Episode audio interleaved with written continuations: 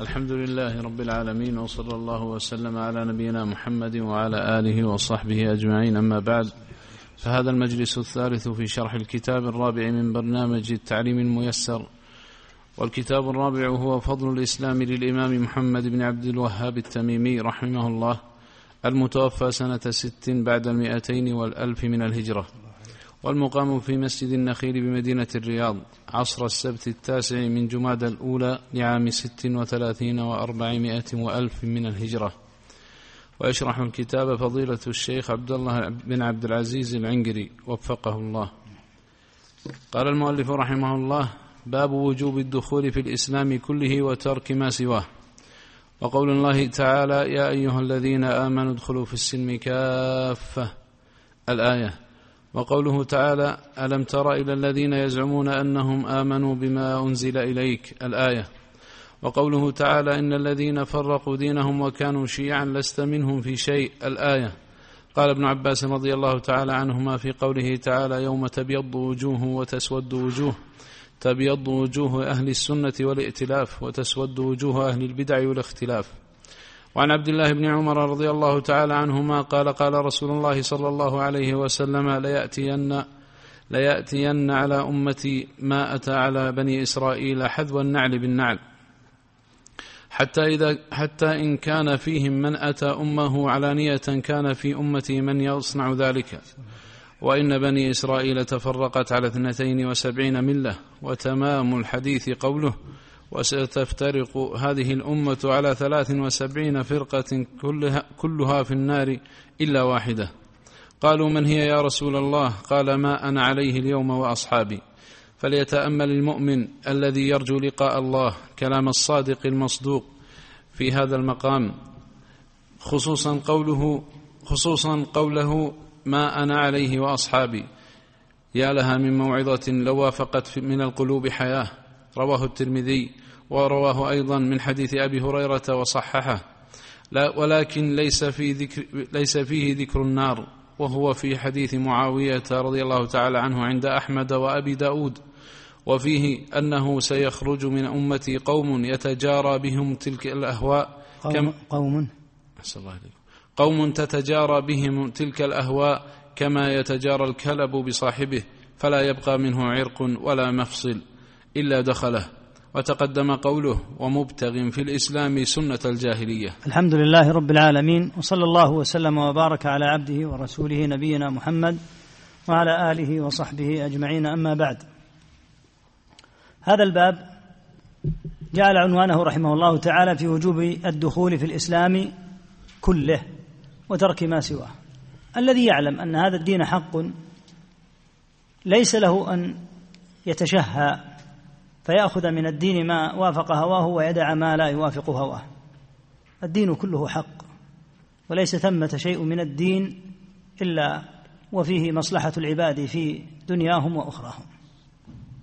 فليس لأحد يؤمن بالله واليوم الآخر إلا أن يدخل في السلم كافة كما قال تعالى يا أيها الذين آمنوا ادخلوا في السلم كافة. ففيه ولله الحمد في الإسلام الغنية عن أن تلتفت إلى شيء مما كان قبله كديانات أهل الكتاب أو تلتفت إلى شيء من ضلالات من جاء بعدهم كبلايا أهل المغرب الغرب والشرق الآن. في السلم في في الدين ما يكفي ولله المنة والفضل. ادخلوا في السلم كافة. أمر بأن يؤخذ الإسلام كله وألا يترك شيء ويعمل بشيء. فإن هذا منهج اليهود. قال الله عز وجل عن اليهود يقولون إن أوتيتم هذا فخذوه وإن لم تؤتوه فاحذروا. ومن يريد الله فتنته فلن تملك له من الله شيئا. أولئك الذين لم يرد الله أن يطهر قلوبهم. ثم أورد قوله تبارك وتعالى ألم تر إلى الذين يزعمون أنهم آمنوا بما أنزل إليك وما أنزل من قبلك يريدون أن يتحاكموا إلى الطاغوت وقد أمروا أن يكفروا به. يعجب الله عز وجل من هؤلاء الأفاكين الكذابين. يزعمون أنهم آمنوا بما أنزل إلى النبي صلى الله عليه وسلم. ويزعمون أنهم آمنوا بالذي أنزل قبله. والنتيجة عجيبة للغاية. أنهم يريدون أن يتحاكموا إلى الطاغوت. فما داموا يؤمنون ويجزمون بما يزعمونه من أنهم آمنوا بما أنزل إلى النبي صلى الله عليه وسلم وآمنوا بما أنزل قبله مما أنزله الله تعالى على الأنبياء فلماذا يلجؤون إلى حكم الطاغوت؟ الطاغوت في هذه الآية يراد به, يراد به التحاكم إلى غير الشرع لأن الطاغوت يطلق كما في شرح قوله عز وجل فمن يكفر بالطاغوت ويؤمن بالله فقد استمسك بالعروة الوثقى يراد بالطاغوت في هذه الآية ونظائرها المعبود من دون الله من أوثان أو أصنام أو ما عبد وهو راضي. أما هنا فالطغيان هنا من جهة التحاكم. ألم تر إلى الذين يزعمون أنهم آمنوا بما أنزل إليك وما أنزل من قبلك يريدون أن يتحاكموا إلى الطاغوت؟ فكل شيء على خلاف شرع الله مما جعل للناس ليتحاكموا إليه يصدق عليه أنه طاغوت. سواء أكان هذا الطاغوت من أوضاع الناس وأعرافهم المخالفة للشرع التي يريدون أن يستبدلوها أن أن يزيلوا الشرع ويجعلوها مكانها باسم أعراف أو أسلاف أو نحوها أو سوالف أو نحوها أو مما يجتلب من أهل الكفر من أهل الشرق أو الغرب ويزعم أنه من الأنظمة التي تناسب الأعصار الأخيرة فإن كل هذا طاغوت لا شك فيه. وليس لعباد الله في أرض الله إلا حكم الله عز وجل. وإلا فالتخبط والعمى والعمى والضلال المبين. فالذين يزعمون أنهم آمنوا بالنبي صلى الله عليه وسلم ثم يريدون أن يتحاكموا إلى الطاغوت ومعلوم أنهم كما قال تعالى وقد أمروا أن يكفروا به ويريد الشيطان أن يضلهم ضلالا بعيدا. فهؤلاء أهل الضلال البعيد المبين. فالحاصل أن الذي يؤمن بالنبي صلى الله عليه وسلم يتحاكم إلى شرعه. أما أن يزعم أنه مؤمن به وبما أنزل من قبل ثم يتحاكم إلى أحكام سواه فإنما هو متحاكم إلى الطاغوت. ثم ذكر قول الله إن الذين فرقوا دينهم وكانوا شيعا لست منهم في شيء. هنا براءة يبرئ الله عز وجل بها نبيه صلى الله عليه وسلم من أهل الاختلاف وأهل التفرق لأن هذا النبي صلى الله عليه وسلم جمع الله عز وجل به أهل الحق من الجن والإنس على الحق الذي بعثه الله تعالى به. فالذين فرقوا الدين لا شك أنهم النبي صلى الله عليه وسلم منهم براء فمن فرقوا دينهم ممن كانوا قبلنا من أهل الكتاب. فالنبي منهم بريء لأنهم اختلفوا من بعد ما جاءتهم البينة كما ذكر الله. والذين تفرقوا بعدما جعل النبي صلى الله عليه وسلم هذه الأمة على المحجة فقال تركتكم على مثل البيضاء ليلها كنهارها فمعنى ذلك أنهم تفرقوا والعياذ بالله من تركوا النور إلى الظلمة وتركوا الهدى إلى الضلال. فالله عز وجل يبرئ نبيه من هذا الصنف الذي تفرق عن الحق بعدما وصل إليه. إن الذين فرقوا دينهم لست منهم في شيء. إن الذين فرقوا دينهم وكانوا شيعا لست منهم في شيء. إنما أمرهم إلى الله.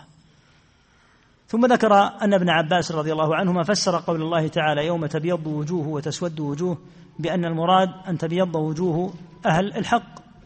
من أهل السنة وأهل الائتلاف وأن تسود وجوه ضدهم من أهل البدع والاختلاف.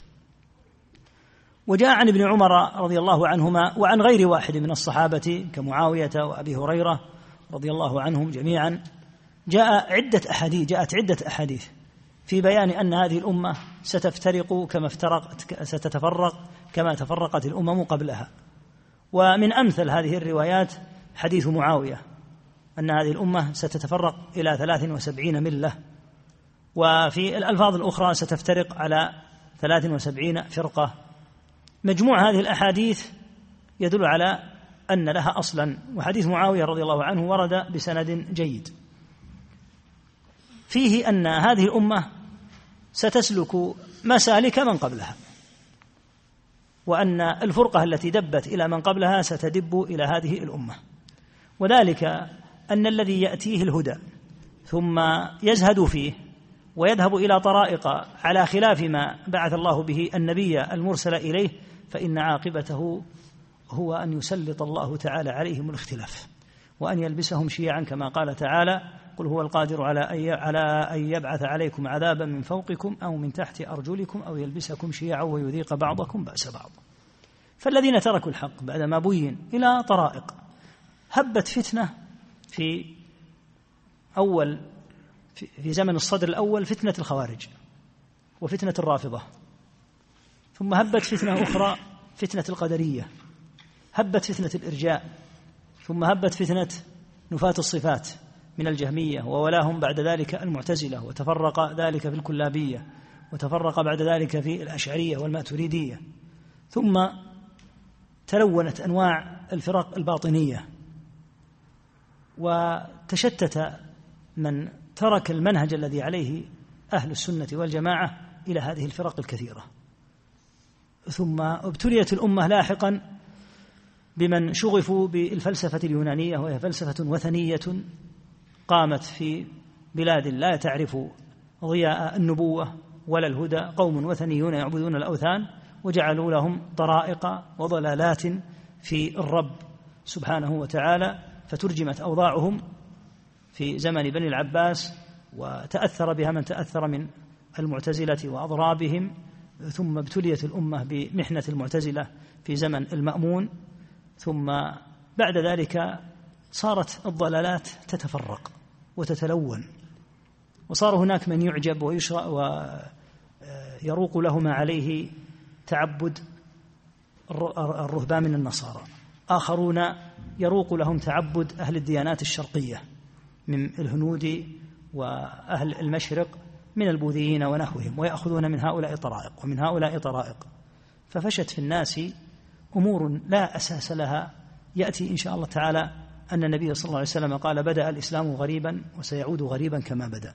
هؤلاء كلهم تفرقوا عن الحق بعدما جاءهم وبعدما بين صلى الله عليه وسلم وبلغ البلاغ المبين وأقام الحجة على الناس إلى قيام الساعة.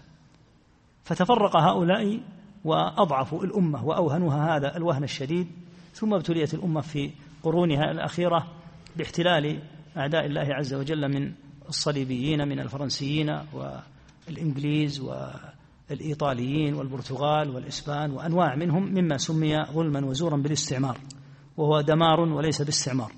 ولم يذهب هؤلاء المجرمون من بلاد الإسلام حتى رسخوا جزءا غير قليل من كفرياتهم وفجورهم ومساوئ أخلاقهم وورثها مجموعة من الذين هم من جلدتنا ويتحدثون بألسنتنا وصاروا ألسنة تتحدث بالنيابة عنهم فصار صارت أشكالهم أشكال أناس من هذه الأمة وقلوبهم وعقولهم عقول أعدائها. فظهرت هذه الضلالات الهائلة الكثيرة في الأمة على هذا النحو وما ظلمهم الله ولكن كانوا أنفسهم يظلمون حين يأتي إنسان لا علم له فيخوض في العلم الشرعي هو ملوم عند الله عز وجل حين يأتي إنسان يعلم الحق ويتنكبه بدعاوى باطلة أن هذا هو المناسب للأمة وأن الأمة ينبغي أن تستفيد مما عند ما عند هؤلاء من الأوضاع هو ملوم عند الله عز وجل. حين يأتي جاهل يخبط ويعمه لا يدري في أي واد يهيم ولا يسأل أهل العلم هو هو ملوم عند الله عز وجل ولهذا كان أمر لزوم أهل العلم الثابتين على السنة فيه دوما لأهل السنة ولأهل الإسلام النجاة. بقدر ما يقبلون على العلم السليم الشرعي المؤصل بقدر ما تكون العافية والسلامة لهم وبقدر ما يزهدون فيما بعث الله عز وجل به نبيه من الهدى والعلم وفي ورثة الأنبياء من أهل العلم والبصيرة بقدر ما يصيبهم ما يصيبهم من الضلال. ومع ذلك فإن الله لم يخل وله الحمد الأمة بين فترة وأخرى ممن يجدد لها دينها حتى جعل ذلك وله الفضل والمنة على رأس كل مئة سنة من يجدد لها دينها. ومنهم الإمام الجليل الشيخ محمد بن عبد الوهاب رحمه الله. فإنك إذا تأملت القرن الثاني عشر حتى لو كنت مبغضا لهذا الرجل والعياذ بالله فإنك لا تستطيع إلا أن تقول هو المجدد. لأنه انقطع الأمر في الأمة من طريق أحد يذكر السنة وأدلتها إلا منه رحمة الله تعالى عليه. وما جعل الله عز وجل بعده من الخير الكثير على جزيرة العرب وعلى عموم العرب وعلى البلاد التي صارت فيها دعوته هو من أظهر الأدلة على حسن مسلكه رحمة الله تعالى عليه. وأجزل الله له المثوبة وجزاه الله عن الإسلام والمسلمين خير الجزاء. فلا يخلي الله وله الحمد والمنة لا يخلي الله عز وجل الأمة من قائم بالحق وقائل به ولله الفضل. ولكن لا شك أن التفرق شديد وأن كثيرا من الناس يعيشون منذ أزمنة طويلة جدا في باطل يظنون أنه الحق وشرك, وشرك يظنون أنه الهدى وبدعة يظنون أنها السنة. فلهذا تفرقت الأمة هذا التفرق. ولولا أن الله تعالى من وصفه العظيم الحلم والعفو والرحمة لكانت أوضاع الأمة أسوأ بكثير مما هي عليه. لكن فضل الله وحلمه عز وجل واسع. وإلا أوضاع الأمة أوضاع لا شك أنها محل معها لعقوبة أصرم وأشد. لكن فضل الله ومنته والرجاء منه سبحانه وتعالى أن يعيد الأمة إلى سالف ما كانت عليه زمن سلفها وأن تؤوب وتعود إلى ربها.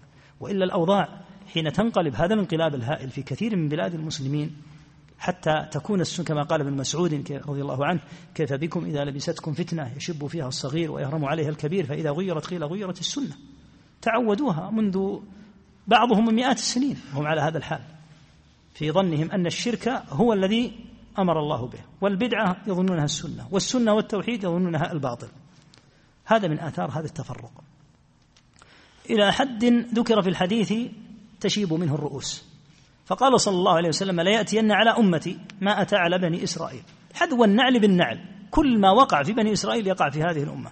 حتى إن كان فيهم نسأل الله العافية والسلامة من أتى أمه علانية جريمتان من أفظع الجرائم زنا بمحارم وبالأم بالذات ثم إنه يفعل هذا علانية كان في أمتي من يصنع ذلك. نسأل الله العافية والسلامة. من شدة ما يتأسون بأوضاع أهل الكفر من اليهود والنصارى. حتى لا يقلدوهم كما قال صلى الله عليه وسلم حتى لو دخلوا جحر ضب لدخلتموه.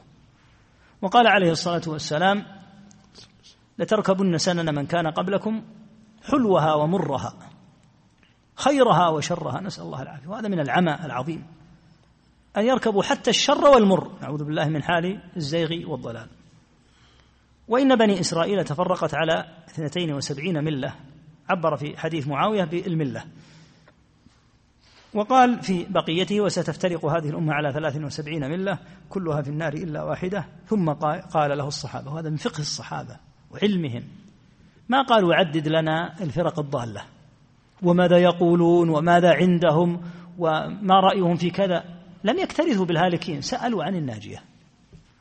لما أخبر أن ثمة فرقة واحدة هي التي تنجو قالوا من هي يا رسول الله؟ هذه الناجية. أما الهالكون كثرة كثرة كاثرة. قال ما أنا عليه اليوم وأصحابي. الحديث فيه ما يخيف. إذا كان في الأمة ثلاث وسبعون فرقة كلها في النار أي أن اثنتان وسبعون منها في النار. والناجية واحدة. فلو أن الناجية اثنتان وسبعون. والهالكة واحدة. لخاف الحصيف العاقل أن يكون من هذه الواحدة. فكيف والهالك اثنتان وسبعون والناجي واحد؟ فرقة واحدة. هذا يؤكد على طلبة العلم أن من أعظم ما يتقربون به إلى الله عز وجل أن يتعلموا العلم. لأنك لن تنجو بعد رحمة الله إلا بالعلم. وأن تتحمل ما قد تكابده من مشقة العلم وتتبعه ودراسته وإمضاء الأوقات فيه. عليك أن تتحمل هذا لأن الله تعالى جعل للمتقين أئمة كما قال عز وجل في دعاء أهل الإيمان واجعلنا للمتقين إماما. ولن يكون المرء إماما للمتقين إلا إذا كان على بصيرة وعلم. أما إذا لم يكن على بصيرة وعلم وكان من المتقين فإنه تابع لغيره. لا يمكن أن يكون إماما في الهدى إلا إذا كان على بصيرة وعلم يمضي على هدي من الله عز وجل. قالوا من هي يا رسول الله؟ قال ما أنا عليه اليوم وأصحابي. الذي يريد النجاة يلزم ما كان عليه النبي صلى الله عليه وسلم وأصحابه هذا كما قلنا يقتضي أن تتعلم ما الذي كان عليه النبي صلى الله عليه وسلم وما الذي كان عليه أصحابه حتى تلزمه. يقول المصنف رحمه الله فليتأمل المؤمن الذي يرجو لقاء الله كلام الصادق المصدوق صلى الله عليه وسلم في هذا المقام خصوصا قوله ما أنا عليه وأصحابي يا لها من موعظة لو وافقت من القلوب حياة.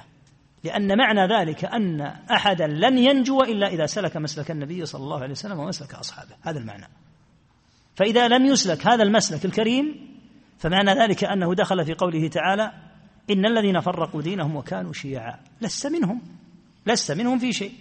فكيف يكون منهم وهم تركوا المسلك الذي كان عليه وكان عليه أصحابه رضي الله عنهم؟ ثم ذكر أن الحديث باللفظ الآخر وأظن هذا من حديث معاوية رضي الله عنه. نعم هو من حديث معاوية. سيخرج في أمة قوم تتجارى بهم تلك الأهواء كما يتجارى الكلب بصاحبه.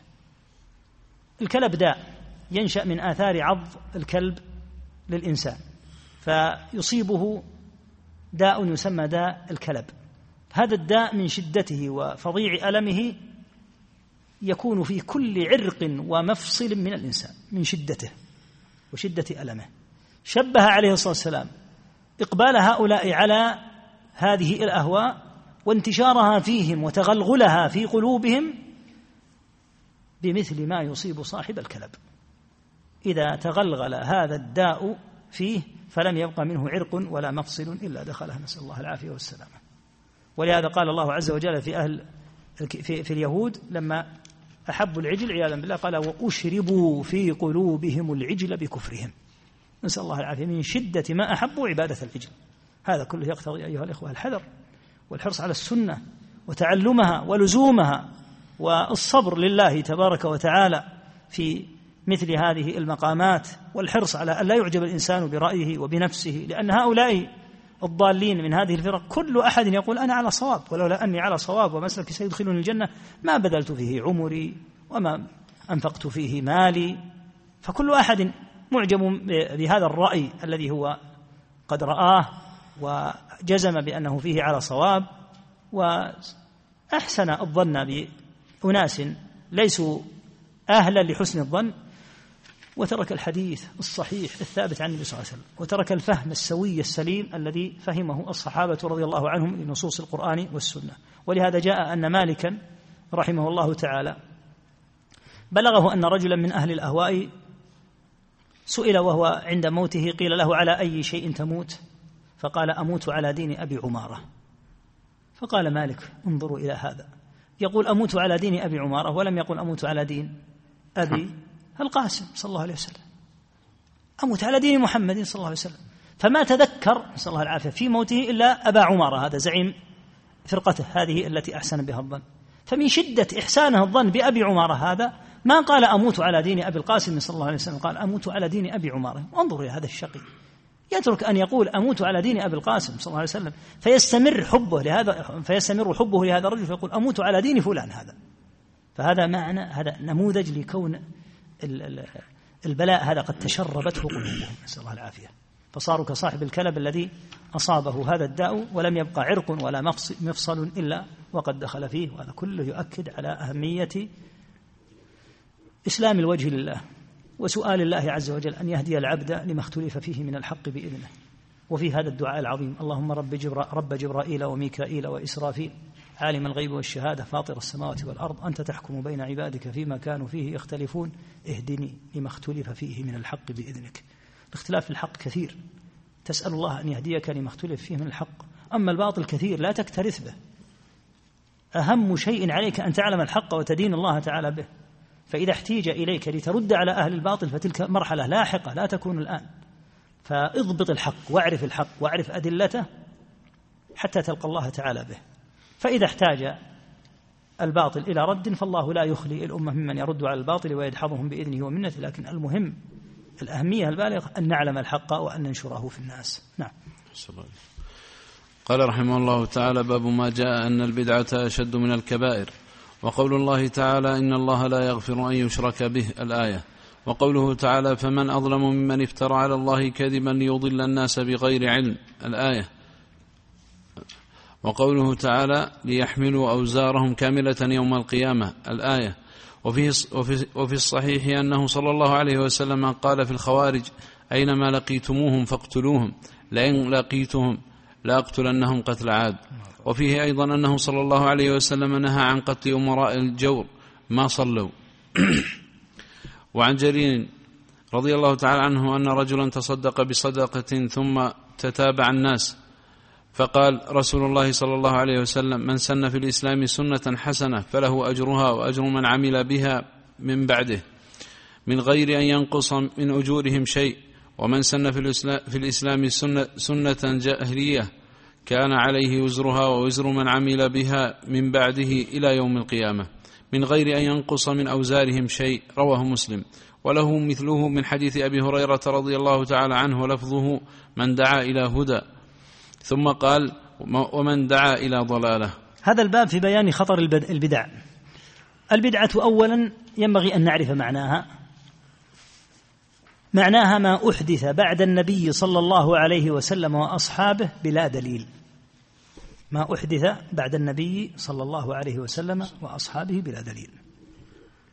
وعرفها الشاطبي رحمه الله في الاعتصام بقوله طريقة في الدين مخترعة. تضاهي الطريقة الشرعية. يقصد بالسلوك عليها التعبد لله. طريقة في الدين مخترعة. تضاهي الطريقة الشرعية. يقصد بالسلوك عليها التعبد أو التقرب لله. فالبدعة طريقة من الطرق. تارة تكون قولا وتارة تكون فعلا وتارة تكون أوضاعا تعبدية قلبية. مخترعة. هي في الدين وليست في الدنيا. مخترعة.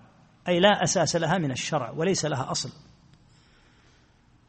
تضاهي الطريقة الشرعية أي أنها مثلها تماثلها تشبهها وهذا من وجوه خطر البدعة ماذا يقصد أهل أهل البدع في العموم الأغلب؟ يقصدون التقرب إلى الله يظنون أنها تقربهم إلى الله عز وجل وهي لا تزيدهم من الله تعالى إلا بعدا. وأوضاعها كما في التعريف السابق ما أحدث بعد النبي صلى الله عليه وسلم. لماذا نقول بعد النبي صلى الله عليه وسلم؟ لأنه لما أنزل الله تعالى على نبيه هذا الدين الكامل وقال تعالى اليوم أكملت لكم دينكم علمنا أن الشيء الذي يكون بعده أنه لا شك أنه من الباطل ولا يمكن أن يكون جزءا من الدين وهو أمر لم يكن عليه رسول الله صلى الله عليه وسلم ولا أصحابه الكرام رضي الله تعالى عنهم وأرضاهم. ولهذا قال مالك فيما ذكره الشافعي الشاطبي في الاعتصام قال من أحدث في هذه الأمة بدعة بعد سلفها فقد زعم أن محمدا صلى الله عليه وسلم خان الدين. لأن الله يقول اليوم أكملت لكم دينكم وما لم يكن يومئذ دينا لا يكون اليوم دينا. يعني الشيء الذي لم يكن من دين رسول الله صلى الله عليه وسلم وقت الوحي لا يمكن أن يكون اليوم دينا ينسب إلى الشرع. وهذا يدل على أن ما يحدث بعد النبي صلى الله عليه وسلم أنه من البدع. البدعة من حيث العموم هي أشد وأقبح من الكبائر. نحن نعلم أن الذنوب قسمان. ذنب لا يغفر البتة وهو الشرك الأكبر. وقال بعض أهل العلم إنه يدخل فيه أيضا الشرك الأصغر فإنه إذا لقي الله به حتى لو كان مسلما فإنه لا بد أن يعاقب عليه.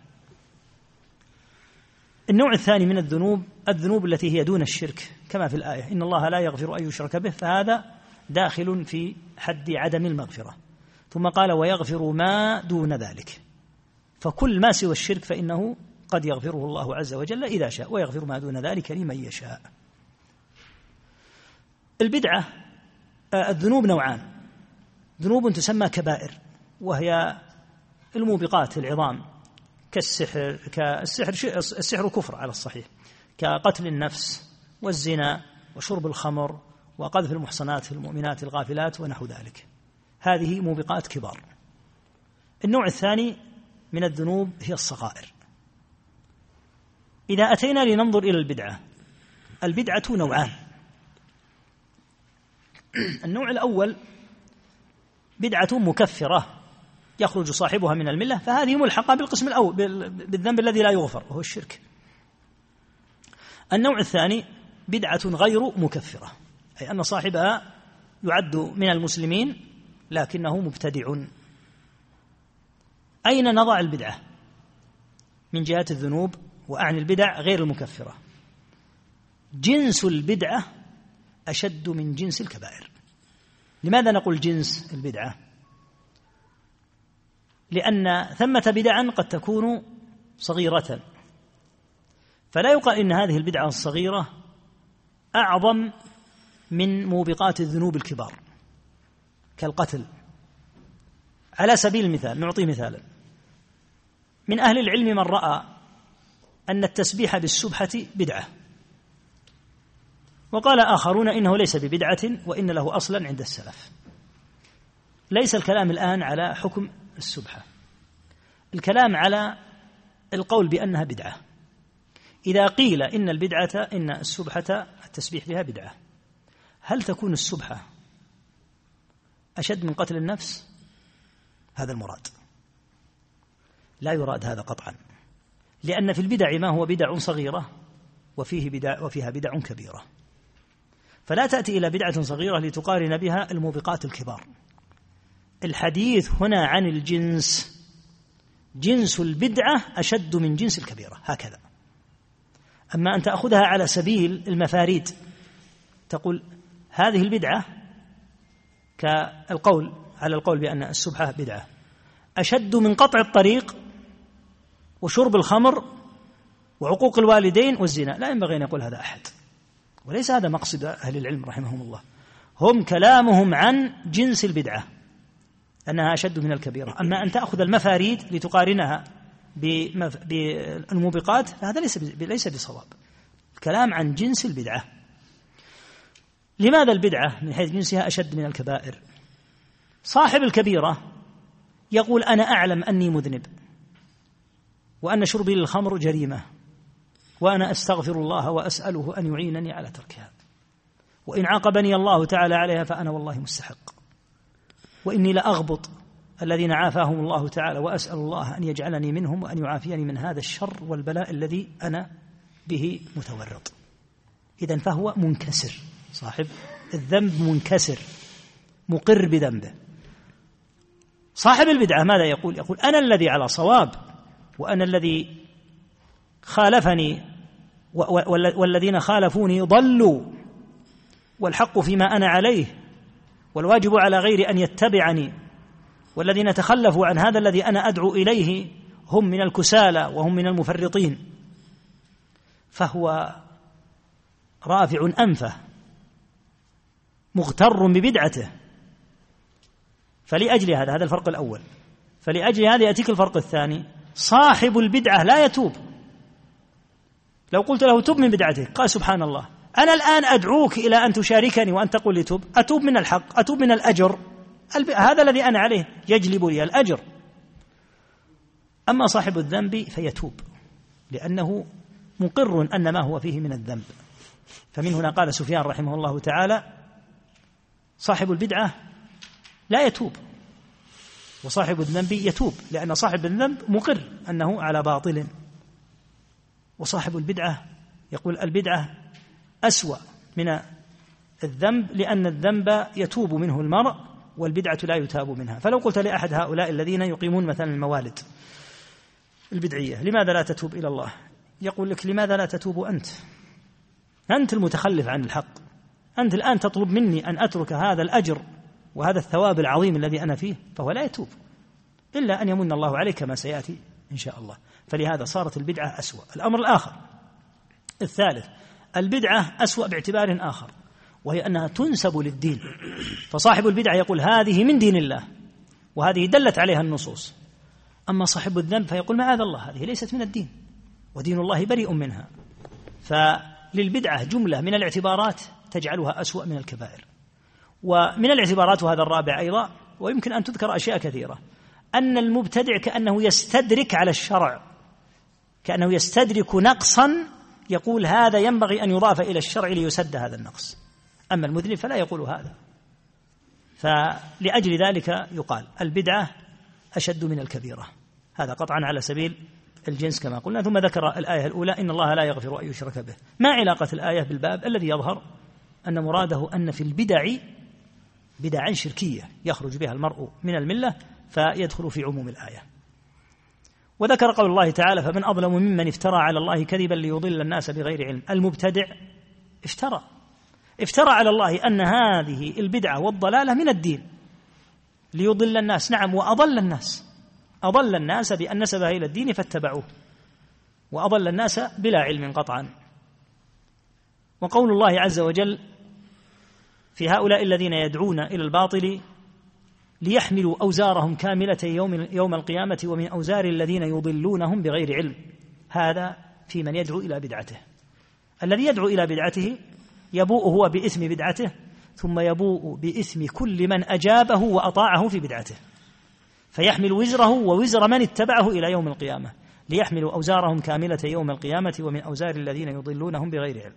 مصنف هنا ذكر حديثين يدلان على ما عند هذا الإمام العظيم رحمة الله تعالى عليه من الفقه.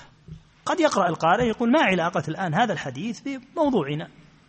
يقول وفي الصحيح أنه صلى الله عليه وسلم قال في الخوارج أينما لقيتموهم فاقتلوهم. لئن لقيتم لئن لقيتهم لأقتلنهم قتل عاد. واضح. لأن الخوارج مبتدعة. والنبي صلى الله عليه وسلم وعد وعدا أنه إن أدركهم أن يقتلهم. ولن يقتلهم قتلا سهلا بل سيقتلهم قتل استئصال كما حصل لقوم عاد. قال الله تعالى فهل ترى لهم من باقية؟ أبيدوا كلهم. يقول إن أدركت الخوارج أبدتهم إبادة ما أبقي فيهم أحد. هذا المعنى. لأن أدرك لئن لقيتهم لئن لقيتهم لأقتلنهم قتل عاد. وقال للأمة أينما لقيتموهم فاقتلوهم. فهذا حكم فهذا حكم الخوارج. إذا ثبت أنه من الخوارج فإن حكمه شرعا القتل. ولهذا لما دخل الصبيغ بن عسل صاحب البدعة والأسئلة التي أغاضت عمر رضي الله عنه وأربكت الناس أمره أن يحسر عن رأسه.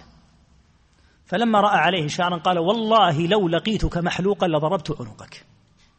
لماذا؟ لأن الخوارج ذاك الوقت كانوا يحلقون رؤوسهم. وأخبر صلى الله عليه وسلم أن هذه من علاماتهم. قال لو لقيت هذه العلامة فيك قتلتك قتلا لأنها من علامة أن أنها علامة على أنك خارجي.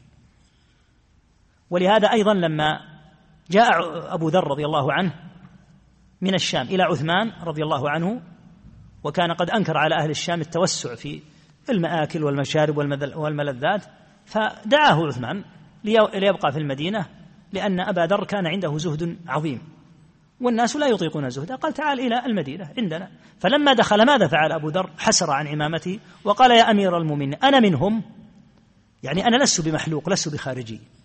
فقال عمر رضي الله عثمان رضي الله عنه أخبره أنه إنما دعا ليدنيه وليقربه ولم يدعوه على أساس أنه خارجي معاذ الله. فأمره أن يبقى في المدينة فلما كثر الناس على أبي ذر جاء لعثمان واستأذنه استئذانا كما في البخاري. لا كما يقول الروافض وأتباعهم إن عمر إن عثمان نفاه لم ينفع عثمان. استأذنه أن يذهب إلى الربذة. فقال نعم ونرسل إليك اللقاح يعني الإبل تشرب من حليبها. قال لا أريد دنياكم. فكان عنده رضي الله عنه هذا الزهد الموجود عنده. الآن هذا كله في الخوارج الخوارج المبتدعة هنا الشيخ يقول نهى عن قتل أمراء الجور ما صلوا. ماذا يريد الشيخ؟ يقول النبي صلى الله عليه وسلم أمر بقتل الخوارج لأنهم مبتدعة أمراء الجور يعني الحكام الظلمة. نهى عن قتلهم. لماذا؟ لأنهم أهل كبائر. أما الخوارج فأمر بقتلهم. يقول أمراء الجور نهى صلى الله عليه وسلم عن قتلهم ما صلوا مع أنهم يظلمون وما يفعلونه من الذنوب العظام. قد يتعدون على الناس في أموالهم في دمائهم آه، قد يضرون الناس ضررا بالغا قد يسجنونهم على غير وجه حق قد يستأثرون بالأموال. وأخبر صلى الله عليه وسلم أن ذلك كله كائن منهم ثم نهى عن قتالهم وأمر بالصبر عليهم. لما؟ لأن مظالمهم مظالم تدخل في الذنوب. أما الخوارج ففعلهم يدخل في البدعة. قال فدل هذا الباب هنا ما جاء أن البدعة أشد من الكبائر. فدل على أن صنيع الخوارج أسوأ من صنيع الحكام. فالحكام إذا ظلموا فإن فعلهم فعل أهل ظلم وجور وتعدي. ولهذا ثبت عن النبي صلى الله عليه وسلم أنه قال في الحجاج يخرج في ثقيف كذاب ومبير. الكذاب هو المختار بن أبي عبيد ادعى النبوة. المبير هو المهلك. ومع ذلك أمر بالصبر عليه وعلى أمثاله. لأنه وإن ظلم وتعدى فهو من أهل الكبائر من المسلمين. من الظلم من أهل الظلم فهو من المسلمين. أما الخارجي مع أن الخارجي شديد العبادة حتى قال صلى الله عليه وسلم فيهم قال للصحابة تحقرون صلاتكم؟ يعني يا معاشر الصحابة مع صلاتهم. الصحابة من أعظم الناس صلاة. قال وتحقرون؟ يعني يا معاشر الصحابة صيامكم مع صيامهم. مع أن الصحابة كثير الصيام. لقد سيأتيكم هؤلاء. أشد صوما منكم وأطول صلاة. ومع ذلك أمر بقتلهم عليه الصلاة والسلام. لما؟ لأن الخوارج قولهم مبتدع. والسلاطين أمرهم من من قبيل الظلم والتعدي. والتعامل مع الظالم غير التعامل مع المبتدع. كل هذا يدل على ما بوب عليه والحقيقة أنه رحمه الله تعالى قد يشير هنا وفي كتاب التوحيد إشارات دقيقة جدا. تحتاج من طالب العلم أن يتأمل لأن قد يقول قائل ما علاقة هذا؟ لو كان يتكلم عن الجماعة ووجوب الصبر على جور الحكام يكون واضحا لكن ما علاقة أن يدخل هؤلاء بعد حديث الخوارج؟ هذا هو سببه. أن الحكام إذا ظلموا ففعلهم من, فعل من قبيل أهل, أهل الكبائر وأما هؤلاء ففعلهم من قبيل فعل أهل البدع. ثم ذكر حديثا عن النبي صلى الله عليه وسلم فيه أن رجلا تصدق بصدقة ثم تتابع الناس وذلك أن قوما أتوا النبي عليه الصلاة والسلام وكانوا شديدي الحاجة جدا. فامتعض النبي صلى الله عليه وسلم من منظرهم وخطب عليه الصلاة والسلام وحث على الصدقة. فجاء رجل بأول صدقة ثم جاء بعده آخر وآخر فتتابع الناس. فسر النبي صلى الله عليه وسلم حتى رؤي ذلك في وجهه الكريم صلى الله عليه وسلم ثم قال هذا الحديث الذي لم يفهمه أهل البدع. فقال من سن في الإسلام سنة حسنة فله أجرها وأجر من عمل بها من بعده من غير أن ينقص من أجورهم شيء. ومن سن في الإسلام سنة سيئة فعليه وزرها ووزر من عمل بها إلى يوم القيامة من غير أن ينقص من أوزارهم شيء. الحديث هذا له سبب وهو الذي ذكرناه وهو أن النبي صلى الله عليه وسلم حث على الصدقة فقوله من سن سنة حسنة ما مراده؟ الصدقة. وهل الصدقة مشروعة أو غير مشروعة؟ مشروعة.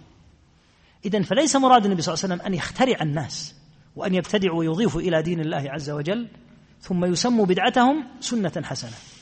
وإنما مراده إحياء سنة من شرع الله عز وجل لأن هؤلاء لما كانوا شديدي الفقر فبدأ هذا الرجل بالصدقة عليهم سن سنة حسنة. لا على معنى أنه اخترع الصدقة لأن الصدقة مشرعة قبله. في الآيات المكية وفي آيات الآيات المدنية هذا موجود. إذا الصدقة ليست بدعة سميت بسنة حسنة بل الصدقة من دين الله عز وجل. فلهذا من عجائب هؤلاء الذين يستدلون على بدعهم بهذا الحديث أنهم يقولون بدعنا بدعتنا سنة حسنة.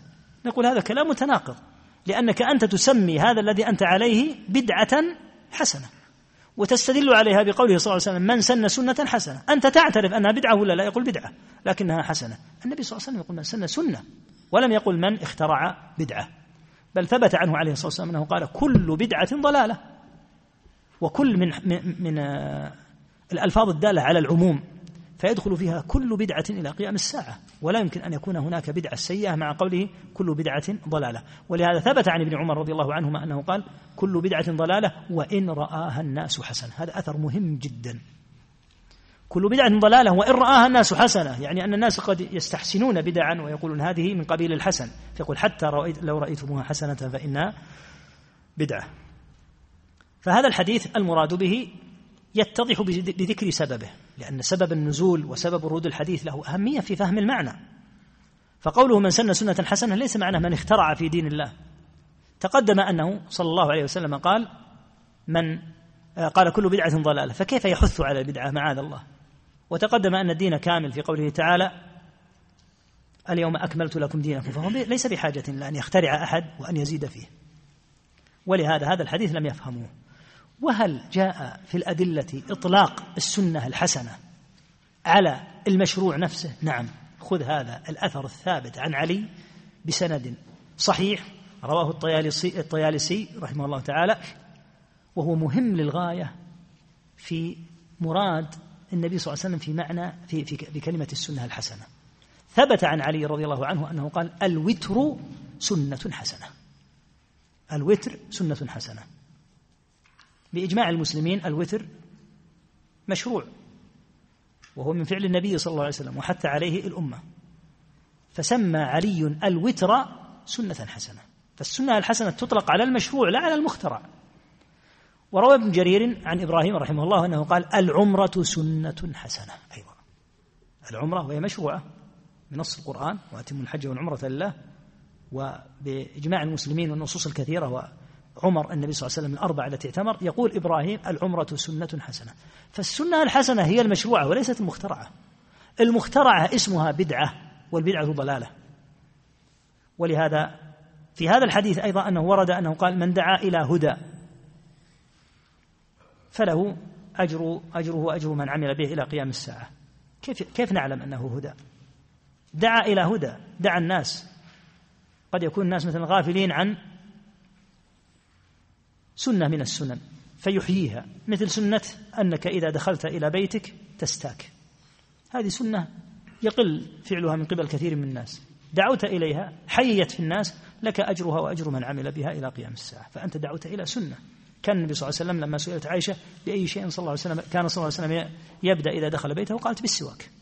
فقد يكون بعض المسلمين غافلا عن السواك فتحيي هذه السنة.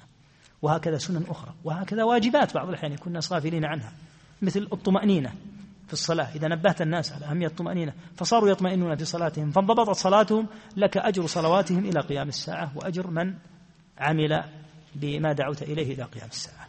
هذا المعنى وليس المعنى اخترعوا وابتدعوا فيكون لكم الأجر. هذا كلام متناقض.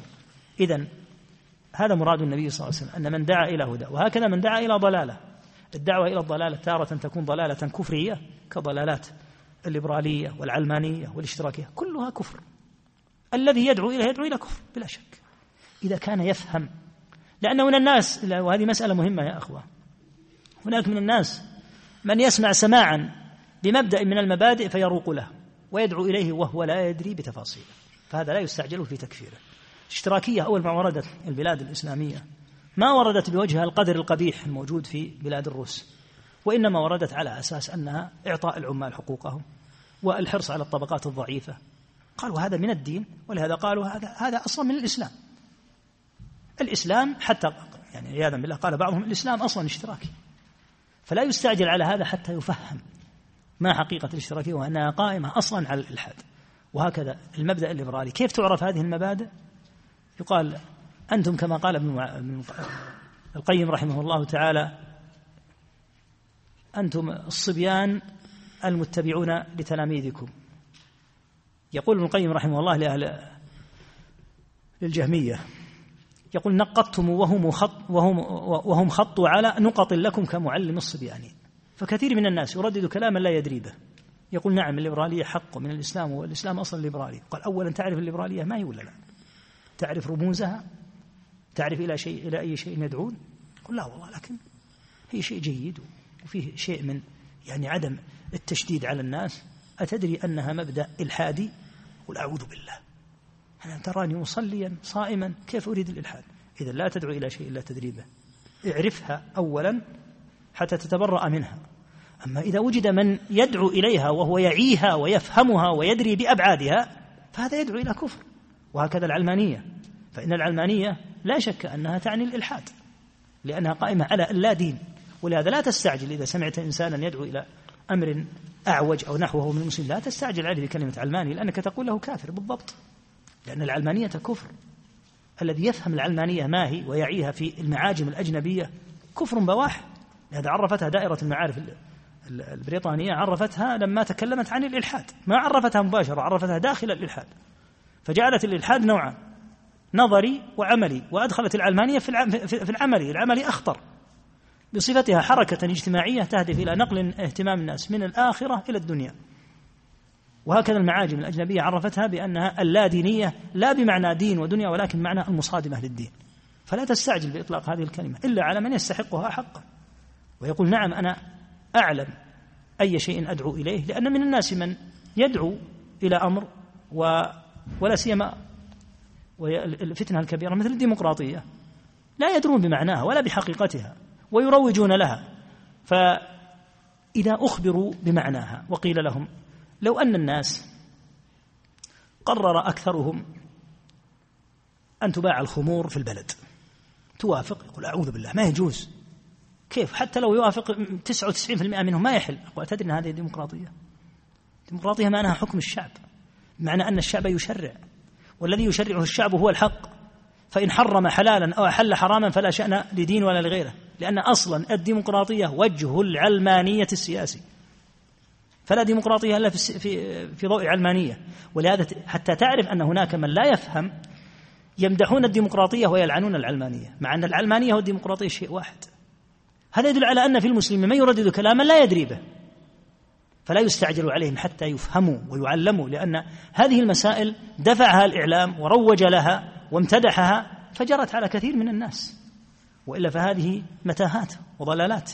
ومن دعا إليها وهو يعيها ويفهمها ويقول نعم أعي أبعادها وأدري بالذين صدروها وماذا يريدون ونحن نريد أن نكون مثلهم. لا شك أنه كافر.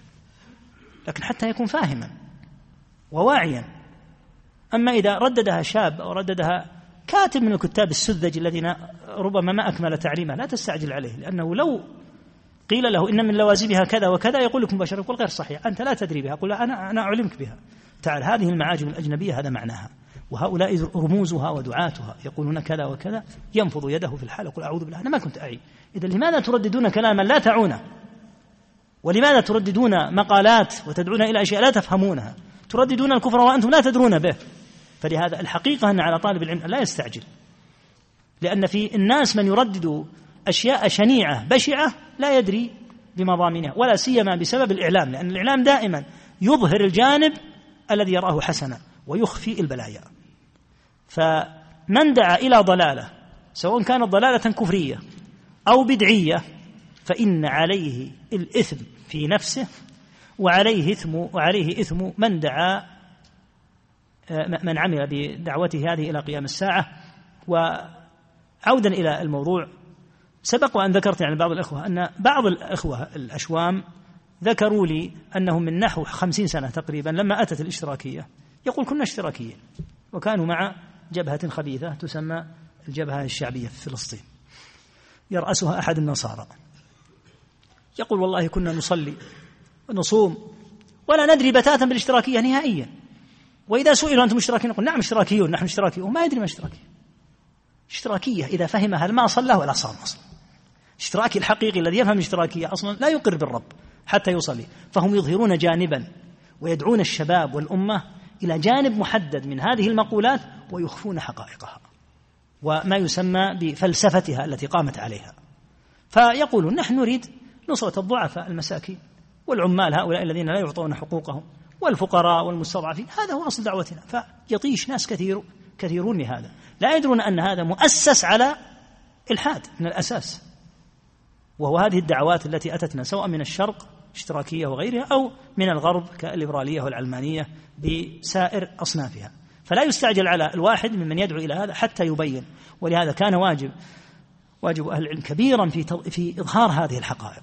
لأن من الناس من يردد عبارات لا يعيها ولا يدريها ولا يدري بمضامينها فإذا عياذا بالله كان قائلا بها وبضلالتها فإنها إن كانت بدعة فإنه داع إلى بدعة عليه وزرها وإن كانت كفرا كان داع إلى كفر صريح هو مقر به وعامل به فيكون عليه وزره وزر ما عمل إلى قيام الساعة وعكسه من دعا نسأل الله الكريم فضله إلى هدى وإلى سنة فإن كل عامل بهذه السنة يكون له أجرها وأجر من عمل بها إلى قيام الساعة وأسعد الناس بهذا الحديث من هو؟ من هو أسعد الناس بهذا الحديث؟ الرسول رسول الله صلى الله عليه وسلم فإن كل هدى في الأمة فهو الذي دعا إليه صلى الله عليه وسلم. فكل أعمال الأمة كل أعمال الأمة الصالحة مكتوبة لرسول الله صلى الله عليه وسلم لأنه هو الذي دعا إليه ومع ذلك قال صلى الله عليه وسلم لن يدخل أحد منكم الجنة بعمله. قالوا ولا أنت. قال ولا أنا. إلا أن يتغمدني الله برحمة منه وفضل. الله المستعان نعم. الله قال رحمه الله تعالى باب ما جاء أن الله احتج احتجر التوبة عن, عن صاحب البدعة. هذا مروي من حديث أنس رضي الله تعالى عنه ومن مراسيل الحسن. وذكر ابن وضاح رحمه الله تعالى عن أيوب قال كان عندنا رجل يرى رأيا فتركه. فأتيت محمد بن سيرين. فقلت أشعرت أن فلانا ترك رأيه. قال انظر إلى ماذا يتحول. إن آخر الحديث أشد عليهم من أوله. يمرقون من الإسلام ثم لا يعودون إليه. وسئل أحمد بن حنبل رحمه الله رحمه الله تعالى عن معنى ذلك فقال لا يوفق للتوبة. هذا في العموم الأغلب صاحب البدعة. لما زهد في طريق رسول الله صلى الله عليه وسلم وذهب إلى بنيات الطريق عوقب أهل البدعة بعقوبة في دينهم وهو أن هذا الذي ارتضوه وقدموه على الحق المبين في النصوص أن الله يسلط عليهم عدد عدم التوبة منه في العموم الأغلب. ولهذا يقل في المبتدعة أن يتوبوا. باب ما جاء أن الله احتجر التوبة فهم ممنوعون من التوبة عقوبة لهم. قال هذا مروي من حديث أنس رضي الله عنه ومن مراسيل الحسن يعني ما أرسله الحسن البصري رحمه الله تعالى عن النبي صلى الله عليه وسلم. والحقيقة أنه جاء, أنه جاء عن عدد كبير من السلف أنهم لا يوفقون للتوبة.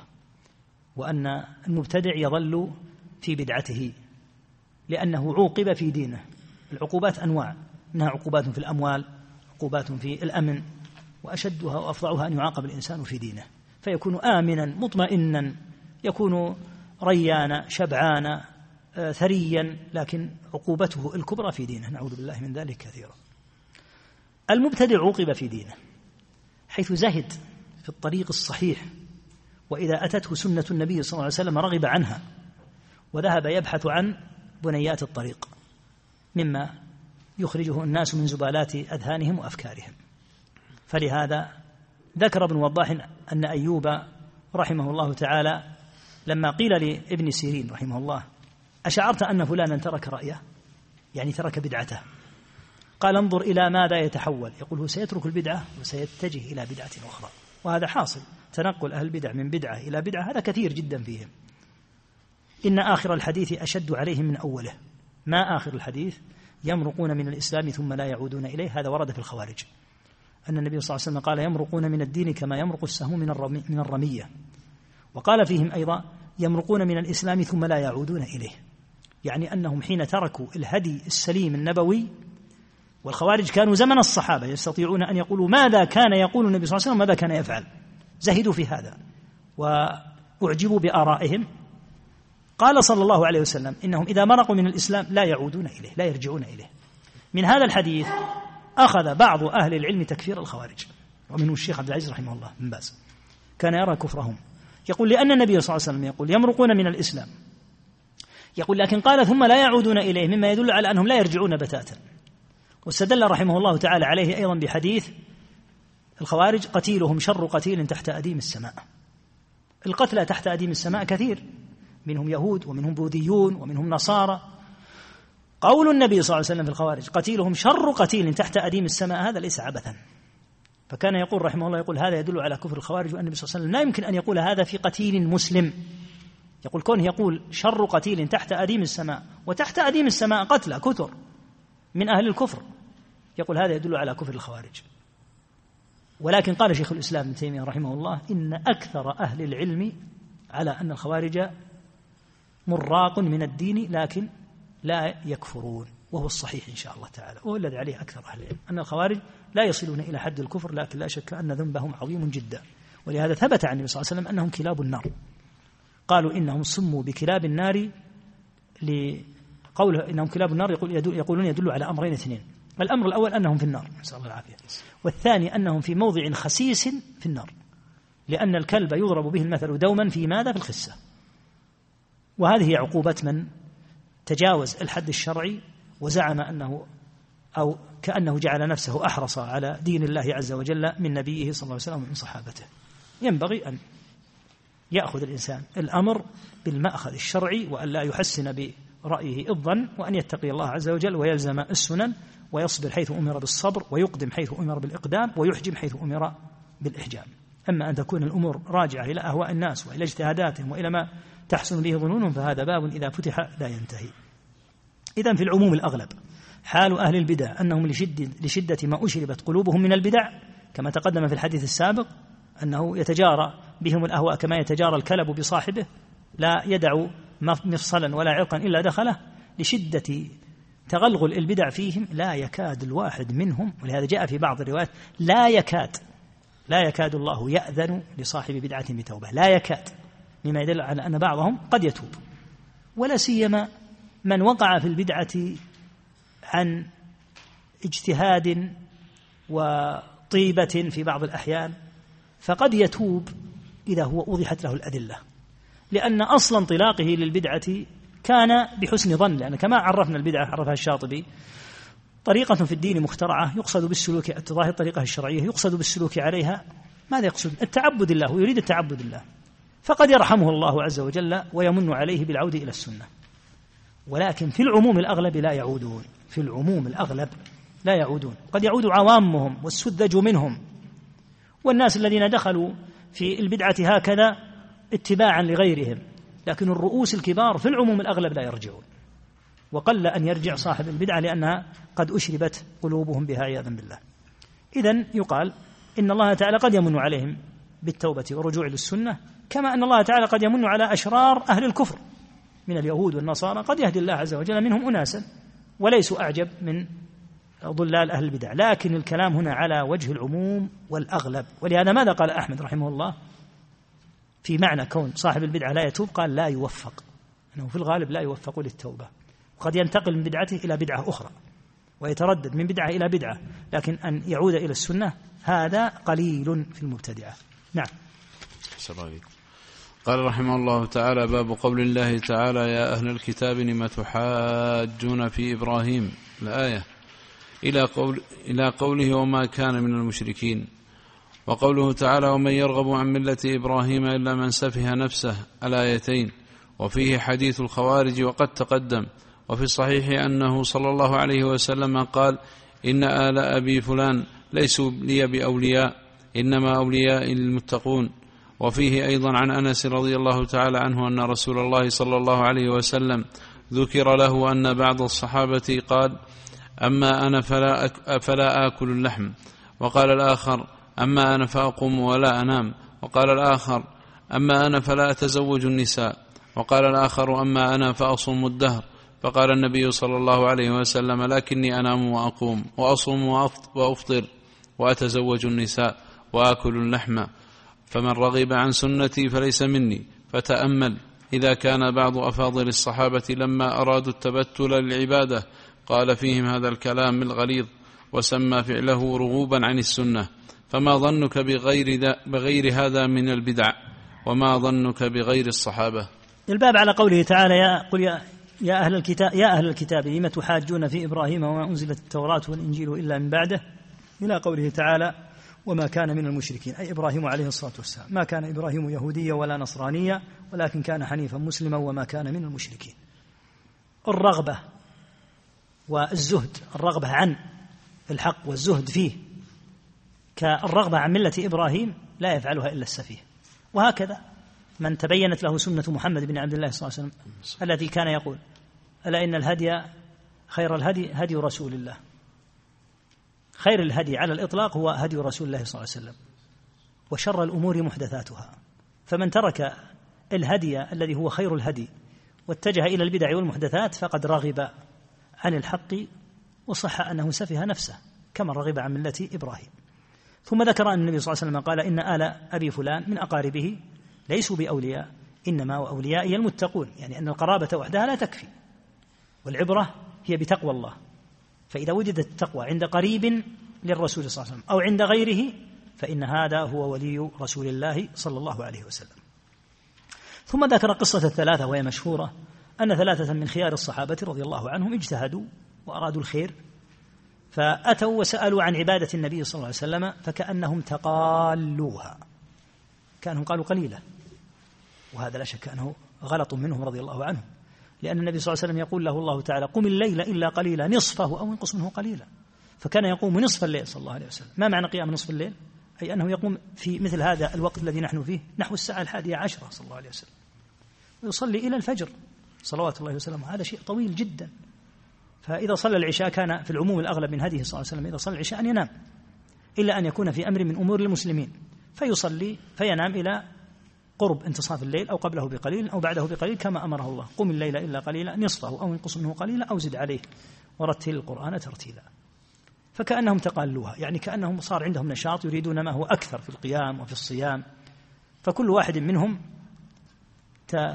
تعهد بأمر أحدهم قال أنا لا أكل اللحم يعني من باب الزهد. والآخر قال أما أنا فأقوم يعني الليل ولا أنام بمعنى أنه سيصلي العشاء ويستمر قائما إلى الفجر. وقال الآخر أما أنا فلا أتزوج النساء, النساء لأنها يعني شهوة من شهوات الدنيا. النبي صلى الله وقال آخر أما أنا فأصوم الدهر. النبي صلى الله عليه وسلم ما قال أحسنتم أنا أقوم نصف الليل وأنت. تقوم كل الليل هذا يدل على أن عندك همة سمى هذا رغبة عن السنة. فقال أتاهم وقال أنتم الذين قلتم كذا وكذا؟ قالوا نعم وما أرادوا إلا الخير رضي الله عنهم ثم هم خيار صلحاء. لما قال لهم النبي صلى الله عليه وسلم ذلك ماذا فعلوا؟ قالوا بل سنقوم الليل حاشا. كفوا كان اجتهادا أرادوه فلما أخبرهم النبي صلى الله عليه وسلم أن هذا خطأ رجعوا عنه رضي الله عنهم. فقال أما أنا يعني وأنا موضع القدوة وأنا الذي جعلني الله تعالى محل الأسوة. فقال لقد كان لكم في رسول الله أسوة حسنة فاسمعوا هدية. أما أنا فأقوم أما أنا لا لكني أنا أنام وأقوم. كما كان يفعل. ينام بعد العشاء صلى الله عليه وسلم ويقوم عند انتصاف الليل. ولا أصوم دائما بل أصوم وأفطر. ونهى صلى الله عليه وسلم عن صيام الأبد. وقال لا صام من صام الأبد لا صام ولا أفطر. نهى أن يسرد الإنسان الصوم دائما. أصوم وأفطر هذا هو الهدي السوي. وأما أنت يا من ذكرت يعني أنك لا تريد زواج النساء وأتزوج النساء.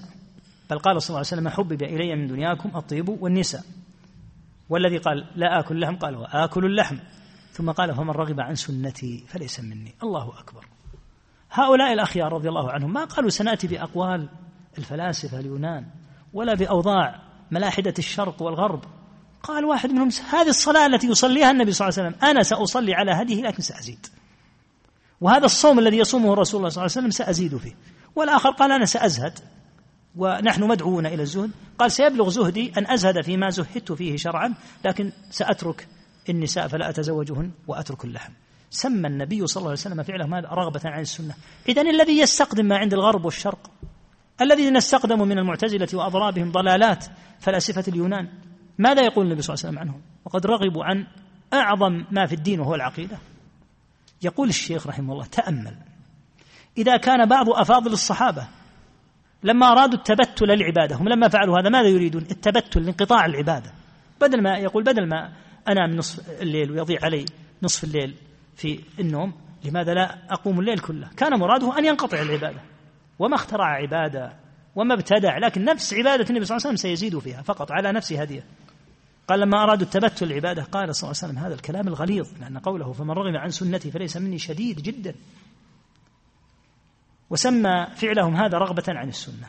فما ظنك بغير هذا من البدع؟ مثل ما ذكرنا قبل قليل من بدع فلاسفة اليونان أو غيره أو خرافات الصوفية وخزعبلاتهم التي أتوا بها من بلاد الهند لأن كثيرا مما عند الصوفية هو مأخوذ من عبادات الهنود. في هم قطع الهنود آه، وثنيون.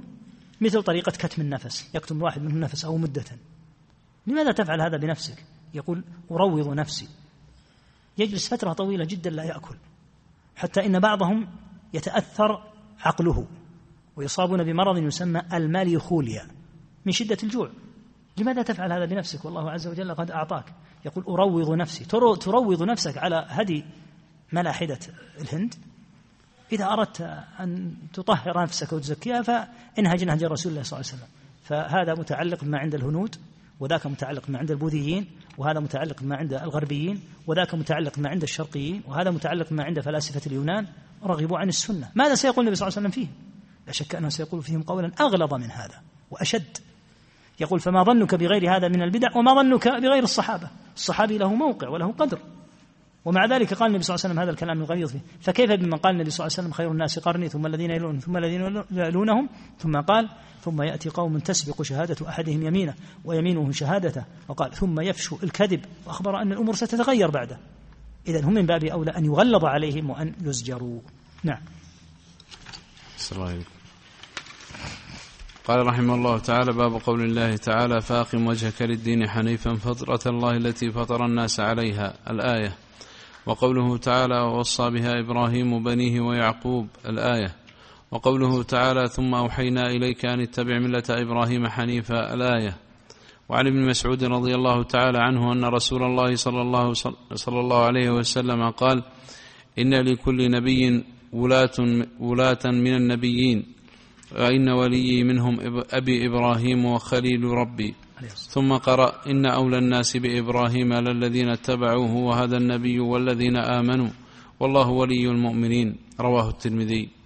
وعن أبي هريرة رضي الله تعالى عنه مرفوعا. بدأ الإسلام غريبا وسيعود غريبا كما بدأ فطوبى للغرباء. رواه مسلم.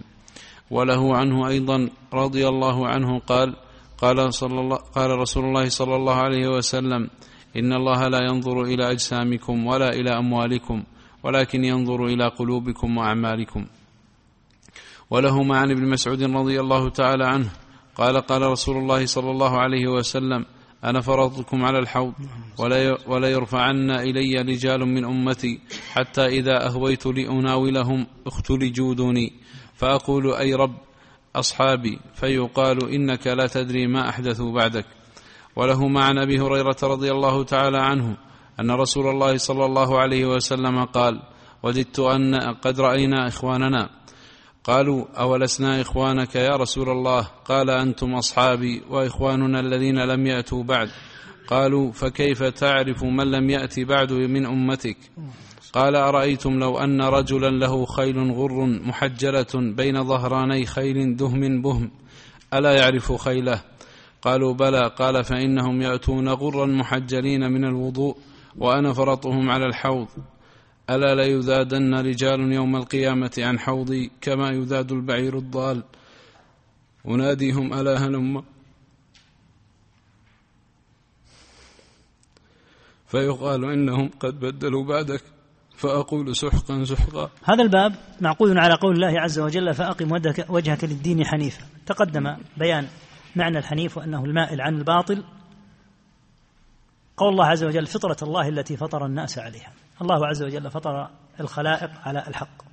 ما من مولود كما في الحديث إلا يولد على الفطرة. وفي لفظ على هذه الملة. وذكر قول الله عز وجل ووصى بها إبراهيم بنيه ويعقوب. هذا الذي وصى به. هكذا وصايا الأنبياء ووصايا أهل الحق أن يوصوا بلزوم الخير ولزوم الحق. ووصى بها إبراهيم بنيه ويعقوب يا بني إن الله اصطفى لكم الدين فلا تموتن إلا وأنتم مسلمون. ثم ذكر قول الله تعالى ثم أوحينا إليك أن اتبع ملة إبراهيم. ملة إبراهيم حنيف وتقدم الكلام على آه، ملة إبراهيم فيما مضى. ثم ذكر حديث ابن مسعود رضي الله عنه أن النبي صلى الله عليه وسلم قال إلا إن لكل نبي ولاة من النبيين. وإن ولي منهم أبي إبراهيم وخليل ربي. إبراهيم عليه الصلاة والسلام هو أبو أبي هو أبو نبينا صلوات الله وسلامه عليهم وعلى سائر الأنبياء والمرسلين. فلكل نبي ولاة من النبيين. وجاء عنه عليه الصلاة والسلام أنه قال أنا أولى الناس بعيسى بن مريم إنه لا نبي بيني وبينه. يعني ليس بعد عيسى إلا محمد صلوات الله وسلامه عليهما. وإن ولي منهم أبي إبراهيم وخليل رب العالمين. ثم قرأ الآية إن أولى الناس بإبراهيم للذين اتبعوه وهذا النبي صلى الله عليه وسلم وهذا النبي والذين آمنوا. فأولى الناس بإبراهيم أتباعه. ونبينا محمد صلى الله عليه وسلم وهذه الأمة أولى بإبراهيم. ثم ذكر حديث النبي صلى الله عليه وسلم بدأ الإسلام غريبا أي أنه بدأ في مكة في محيط كان أهلها كفار. فكانت بدايات الإسلام غربة وما بدأ الإسلام في أوله إلا بإيمان خديجة وإيمان أبي بكر وإيمان زيد وإيمان علي رضي الله تعالى عنهم فكانوا غرباء في مجموع كافر. ثم بدأ الخير. يعم وأسلم عدد من الصحابة ثم هاجر النبي صلى الله عليه وسلم وقوي الإسلام. فبداية الإسلام غريبة وسيعود غريبا كما بدأ. هذه سنة الله تعالى. وهذا تلاحظه في أحوال وأمور والله المستعان. انظر الآن الغربة هذه غربة الإسلام تتفاوت. تارة في أزمنة وتارة في أمكنة. ففي أزمنة تشتد الغربة جدا. حتى لا يوجد قائل بالحق إلا عدد قليل لأن الله جعل طائفة في هذه الأمة على الحق ولله الحمد. لا يزالون قائمين به لكن من حولهم أعداد غفيرة من الناس على الباطل. وتكون الغربة أيضا في مكان دون مكان. فمثل هذه البلاد بلاد التوحيد والله الحمد والسنة ومنع كثير من المنكرات الموجودة في أنحاء العالم يوجد فيها من الخير شيء كثير لا يوجد في بلدان أخرى. فتكون الغربة في مكان دون مكان وتكون في زمان دون زمان. وحتى مثل وضعنا الذي نحن فيه.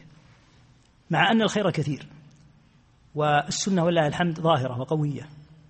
وأهل الباطل في أحيان كثيرة ولله المنة والفضل مقموعون مخذولون. لكن توجد غربة. توجد غربة في الناس. تريد أن تعرفها؟ صل الفجر. هذا نوع غربة. هذا نوع غربة في موضع تنتشر فيه السنة. ولا سيما صلاة الفجر في الصيف. الذي يقع هو غربة الحقيقة. البيوت مليئة بالناس. والحارات مزدحمة بالسيارات. ما تقول الناس يمكن أنهم مسافرون يمكن أنهم لو لم يصلي مثلا معك أحد في صلاة المغرب تقول ربما أنا خارج بيته لكن الآن السيارات مزدحمة. ومن أعظم وأعجب أنواع الغربة أن في أهل الدين عددا لا يصلون الفجر. وهذه من العجائب والغرائب التي لا يعرف الإنسان لها معنى. لأن المعتاد أن صاحب الدين يعي أن الصلاة أعظم شيء. ولهذا قد يمضي من عمره أربع خمس ست سبع عشر سنوات ما فاتته الفجر. ما هو بغريب. إلا لمرض أو أن يندر أن يقع منه مثلا من آثار سهر أتى من سفر أو من نحوه فيغلب وهذا لا إشكال لأنه كما في الحديث ليس في النوم تفريط. على هذا الوضع ليس فيه تفريط إنما التفريط في أناس من أهل الخير والدين يمضون أوقاتا طويلة متطاولة في الليل يعبثون ويضحكون ويلعبون ويأتي وقت النزول الإلهي وهم في هذا المرح والضحك واللعب. بقي ساعة على الأذان ذهبوا وناموا ولم يفيقوا إلا الضحى. أليس هذا من الغربة؟ غربة. غربة عجيبة جدا لا يعرف الإنسان لها معنى. فالغربة تشتد وتعظم في بعض المسائل حتى والعياذ بالله تصل لحد التوحيد. فينتشر الشرك فلا تجد قائلا بالتوحيد في بعض المواضع إلا قلة مستضعفة. فهذه غربة عظيمة جدا وفي أعظم باب وهو باب الاعتقاد. وتكون الغربة أيضا في حال الآن من أحوال كثير من الناس.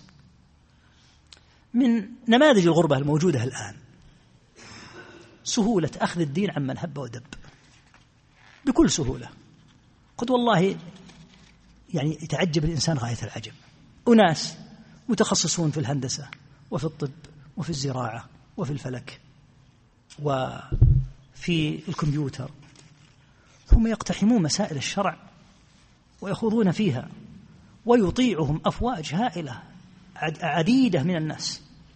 قل القول قول فلان. تريد أن تعرف فلانا هذا؟ أعطه المصحف وقل له اقرأ. والله لا يحسن بعضهم أن يقرأ. كيف تطيعون هؤلاء يا عباد الله؟ أناس لم يجثوا بتاتا بالركب مع العلماء ولا يدرونها ولا يعونها. ولو قرأ الواحد منهم القرآن لرد عليه صبي من طلاب تحفيظ القرآن في العاشرة. ثم يقتحمون مسائل عجيبة من الشرع. هذا تسيب وفوضى. ولو أن أحدا من أهل العلم الشرعي قال إن الواحد لو أخذ كذا وكذا وعمل على هذا الماء جرعة من نوع من النباتات ومن كذا ومن كذا لكان مناسبا لعلاج السكر. صاحت الدنيا كلها. كيف تخوض فيما لا تعلم؟ أنت تخصصك الشريعة. تخوض في الطب. تعرض حياة الناس للخطر. فيا لله العجب. لماذا يخاض في الدين من قبل, من قبل من هب ودب؟ غربة. لولا الغربة ما وجد هذا. لهذا علي رضي الله عنه لما جاء رجل وصار يتكلم ويعظ في المسجد قال له عرفت الناسخ من المنسوخ؟ هذه علامة من علامات العلم. قال لا. قال اخرج لا تعظ في مساجدنا. ما انت بأهل لست أهلا فهذه من نماذج الغربة.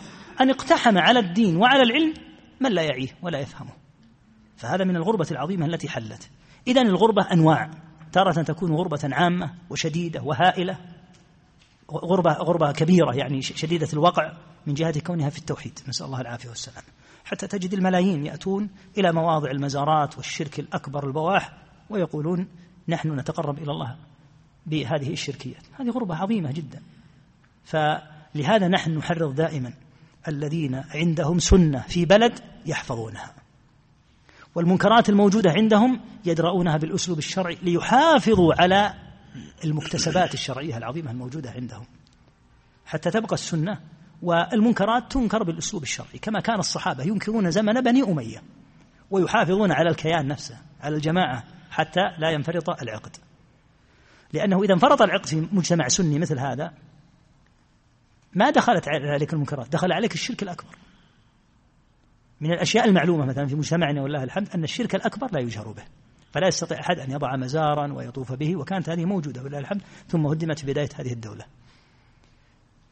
المنشور في المدارس في الإعلام من زاوية دينية من زاوية يعني تتبناها الوجهة الرسمية هو مذهب أهل السنة والجماعة. هذا مكتسب لنا نحافظ عليه والأشياء الضالة والزائغة والمنكرات ندرأها ونبقي على هذا المكتسب. الأحمق هو من يريد يدمر البلاد بأسرها ويهدم كما قال عز وجل يخربون بيوتهم بأيديهم.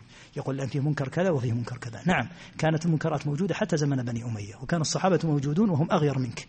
لكنهم كانوا رضي الله عنهم أهل فقه يحفظون المكتسب المكتسب العظيم بوجود جماعة وجود وجود كثير جدا من أحكام الشريعة ثابتة وجود الاعتقاد الكبير وجود إن الاتجاه العام في المحاكم على تطبيق الشرع على هذا النحو يحفظ هذا المكتسب. وإلا جاءتك غربة أضعاف أضعاف ما ترى. هذا هو الوضع السوي. ونحن في أمرنا بالمعروف في نهينا عن المنكر في دعوتنا إلى الله في جهادنا في دعائنا في صلاتنا في عبادتنا يجب أن ننهج النهج الشرعي. ومن ذلك إنكار المنكر. ومن المنكرات منكرات لن تزول. ينبغي أن يعلم هذا الإنسان. منكرات لن تزول لكنها قد تخف. وقد لا تخف فيكون عمل الداعي إلى الله والعالم والحريص على الدين أمر إقامة الحجة واستمرار الأمر وعدم الرضوخ. تستمر في إنكار المنكر. ما دام المنكر ينكر فالناس بخير. الإشكال إذا لم ينكر المنكر. فالحاصل وبالأسلوب الشرعي. المقصود أن ينكر بالأسلوب الشرعي. فالعاقل السوي من يحفظ هذه المكتسبات. حتى لا تأتي غربة أشد وأحلك وينشر في الأمة خطر الجرأة على الأحكام الشرعية خطر آه، الرغبة عن منهج أهل السنة وينشر الخير على هذا النحو. فالحاصل أن النبي عليه الصلاة والسلام أخبر بهذه الأحوال بيانا للزوم هديه صلى الله عليه وسلم والاستمرار على ما كان عليه إبراهيم عليه الصلاة والسلام في قول المصنف هنا في تبويبه فأقم وجهك للدين حنيفا فطرة الله. ماذا كان عليه إبراهيم؟ حنيفا مسلما وما كان من المشركين. إن إبراهيم كان أمة قانتا لله فكان مطيعا لله عز وجل في سائر ما يأتي ويذر. ثم ذكر حديث صحيح مسلم قوله هنا وله عنه دائما يرجع إلى ما قبله. يقول رواه مسلم وله عنه أي ولمسلم عن أبي هريرة. هذا المعنى. أن النبي صلى الله عليه وسلم قال إن الله لا ينظر إلى أجسامكم ولا, ولا إلى أموالكم ولكن ينظر إلى قلوبكم وأعمالكم. العبرة عند رب العالمين ليس بكثرة الأموال ولا بحسن الأجسام ولكن العبرة بالقلوب الحية والأعمال المستقيمة على السنة. هذا هو موضع نظر رب العالمين. ولهما من يقصد الشيخين؟ البخاري ومسلم رحمهما الله. ولهما عن ابن مسعود رضي الله عنه أن النبي صلى الله عليه وسلم قال أنا فرطكم على الحوض. الحوض هو مجمع الماء وهو الذي يكون في القيامة. إذا ورد الناس عطاشا يكون للنبي صلى الله عليه وسلم حوض عظيم طوله شهر وعرضه شهر. ترده هذه الأمة الموفق الذي أعطاه الله تعالى السلامة يرد الحوض ويشرب منه فإذا شرب لم يظمأ بعد ذلك أبدا. يقول أنا فرطكم من هو الفرط؟ الفرط هو الذي يسبق القوم ويجهز لهم الدلاء التي ينتزع بها مثلا الماء والرشا. الفرط هو الذي يتقدم القوم. أنا فرطكم على الحوض قال ولا يرفعن إلي رجال من أمتي حتى إذا أهويت لأناول لأناولهم يعني من الحوض اختلجوا اختلجوا دوني. أي أنهم عياذا بالله يجتذبون فلا يمكنون من الشرب. فأقول أي ربي أصحابي. أي أصحاب هؤلاء؟ لماذا قال أصحابي؟ لأن النبي صلى الله عليه وسلم لما توفي كان ظاهر الذين بعض الذين أتوه عام تسع في سنة الوفود كان ظاهرهم هو الإسلام. والذي يسلم زمن النبي صلى الله عليه وسلم ماذا يكون اسمه؟ يكون اسمه الصحابي أصحابي محمد صلى الله عليه وسلم. فمات وهو يتذكر أن هؤلاء أتوا إليه صلى الله عليه وسلم وأسلموا. فقال أصحابي ولهذا في اللفظ الآخر أنه يقول من أمتي ومني يعني يتذكر أنهم كانوا من المؤمنين. فيقال إنك لا تدري ما أحدثوا بعدك. ماذا أحدثوا؟ أن ارتدوا. فلما ارتدوا قاتلهم الصحابة الثابتون رضي الله عنهم الذين لهم حقيقة الصحبة ولهذا الصحيح في معنى الصحابي أنه من لقي النبي صلى الله عليه وسلم مؤمنا به ومات على ذلك. أما إذا ارتد لا يكون صحابيا. النبي صلى الله عليه وسلم لما مات كان الظاهر منهم هو الإسلام فقال أصحابي فلهذا قال أصحابي بناء على استصحاب الأصل يعني كأنه يقول هؤلاء مسلمون. مثل ما في الرواية الأخرى مني ومن أمتي أي من هذه الأمة لماذا يمنعون عن الحوض؟ في اللفظ الآخر أنه قال في حديث أبي هريرة وددت أن قد رأينا إخواننا. قالوا أولسنا إخوانك يا رسول الله؟ قال أنتم أصحابي وهذا دليل. للقول الراجح أن القول الصحيح القول الذي سواه باطل الحقيقة أن الصحابي هو من لقي النبي صلى الله عليه وسلم مؤمنا ومات على ذلك. فلما قالوا أولسنا إخوانك؟ قال أنتم في منزلة أعلى من أن تكونوا مجرد إخوة جمعني بكم الإسلام لأن أخوة الإسلام هذه ثابتة لكل المسلمين. قال أنتم أصحابي وإخواننا الذين لم يأتوا بعد. يعني الذين سيسلمون بعد النبي صلى الله عليه وسلم ولم يلقهم. فدل على أن الصحابي له مزية أنه ليس الجامع له بالنبي صلى الله عليه وسلم مجرد الإيمان فقط بل له فضل الصحبة وهو فضل لا يدرك لا يدركه أحد بعده. قالوا فكيف تعرف من لم يأتي بعد من أمتك؟ قال أرأيتم لو أن رجلا له خيل غر.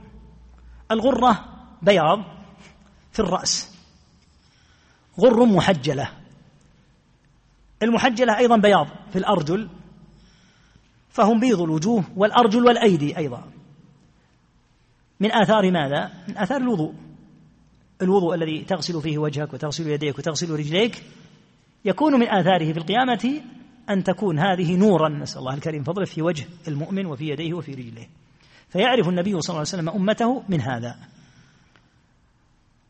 قال لو أن رجلا له خيل غر محجلة بين ظهراني خيل دهم بهم. الدهم هي السود التي لم يخالطها في لونها أي لون. بهم خالصة. ألا يعرف خيله؟ يقول لو أن رجلا له خيل على ما وصف غر محجلة فيها بياض في وجهها وفيها بياض في أيديها وأرجلها. لو أنها كانت مع خيول دهم سود خالصة ليس فيها أي لون سوى الأسود. ألا يعرف خيله؟ قالوا بلى. قال فإنهم يأتون غرا محجلين من الوضوء وأنا فرطهم على الحوض. ألا ليذادن أن هناك أناس نسأل الله العافية يمنعون من ورود الحوض. ألا لا يذادن رجال يوم القيامة عن حوضي كما يذاد البعير الضال. لأن الضال من البعير يطرده صاحب الإبل لأنه ليس له أن يلتقطه. فيبعده وربما ضربه ضربا شديدا بالعصا حتى يبعد ولا يدخل في محيط إبله. أناديهم ألا هلم؟ فيقال إنهم قد بدلوا بعدك. فأقول سحقا سحقا. وفي اللفظ الآخر سحقا سحقا لمن بدل بعدي. نعم. أحسن الله قال رحمه الله تعالى وللبخاري بينما أنا قائم إذا زمرة حتى إذا عرفتهم عرفوني خرج رجل بيني وبينهم فقال هلم؟ فقلت إلى أين؟ قال إلى النار وال إلى النار والله. قلت ما شأنهم؟ قال إنهم ارتدوا بعدك على أدبارهم القهقرة. ثم إذا زمرة. فذكر مثله. قال فلا أراه يخلص منهم إلا مثل هم مثل همل النعم. نعم هذا من كثرة عياذا بالله الذين يذادون. الذين ارتدوا كثر. وارتدت كثير من قبائل العرب. وأقام الله من فضله ومنته وحفظه وهذا من حفظ الله للدين. أقام الله الصديق رضي الله تعالى عنه وأصر على قتالهم وعدم ترك الردة لأن لا يمكن أن تقاتل وأن تنشر الإسلام في أرجاء الأرض وعندك الجزيرة العربية قد ارتدت. فقاتلهم رضي الله عنه وصبر على قتالهم وصبر الصحابة رضي الله عنهم حتى قتل في موقعة اليمامة في قتال مسيلمة خمسمائة من القراء فقط غير القراء. قتل آخرون لكن عدد القتلى من القراء فقط الذين هم قراء القرآن قتل خمسمائة. فضلا عن غيرهم من الصحابة. فقاتلوهم وصبروا رضي الله تعالى عنهم وأرضاهم حتى عادت جزيرة العرب والله الحمد جزيرة سليمة وصارت في عصر أبي بكر رضي الله عنه لم يمت رضي الله عنه إلا وقد انتهت الردة تماما في زمنه ثم تفرغ رضي الله عنه لبدايات القتال في بلاد فارس والروم ثم لم يمكث إلا قليلا فتوفي وأتم بعده عمر رضي الله عنه. فيرى زمرة يعرفهم كما قلنا يعرفهم لأنهم أتوا زمن النبي صلى الله عليه وسلم وأظهروا الإسلام. فخرج رجل بينه وبينهم فقال عياذا بالله هلم. فقلت إلى أين؟ قال إلى النار والله. يعني سيذهب بهم إلى النار. ما شأنهم؟ قال إنهم ارتدوا بعدك وهذا في المرتدين كما قلنا. نعم. الله قال رحمه الله تعالى ولهما في حديث ابن عباس رضي الله تعالى عنهما فأقول كما قال العبد الصالح وكنت وكنت عليهم شهيدا ما دمت فيهم. ألا الصالح يقصد به عيسى عليه الصلاة والسلام. لما قال أأنت قلت للناس اتخذوني وأمي إلهين من دون الله؟ قال سبحانك ما يكون لي أن أقول ما ليس لي بحق. إن كنت قلته فقد علمته. تعلم ما في نفسي ولا أعلم ما في نفسك. إنك أنت علام الغيوب. إلى قوله وكنت عليهم شهيدا ما دمت فيهم فلما توفيتني كنت أنت الرقيب عليهم وأنت على كل شيء شهيد. نعم. فالنبي صلى الله عليه وسلم استصحب الأصل.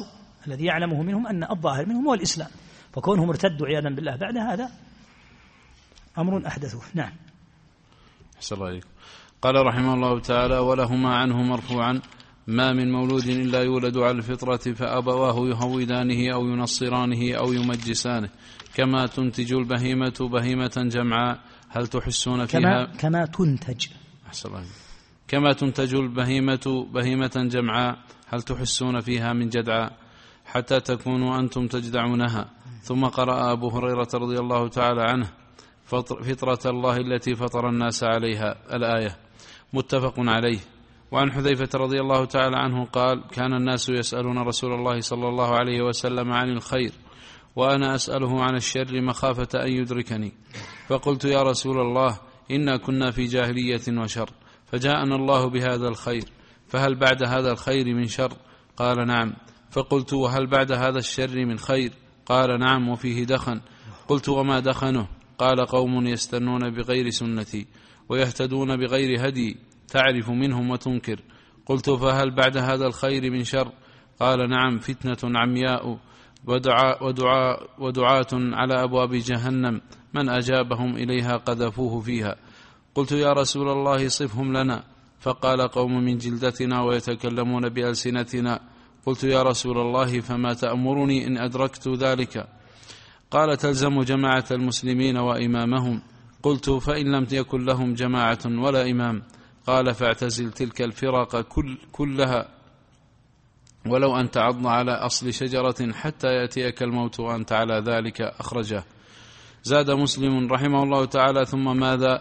قال ثم يخرج الدجال معه نهر ونار. فمن وقع في, نار في ناره وجب أجره وحط, وحط عنه وزره.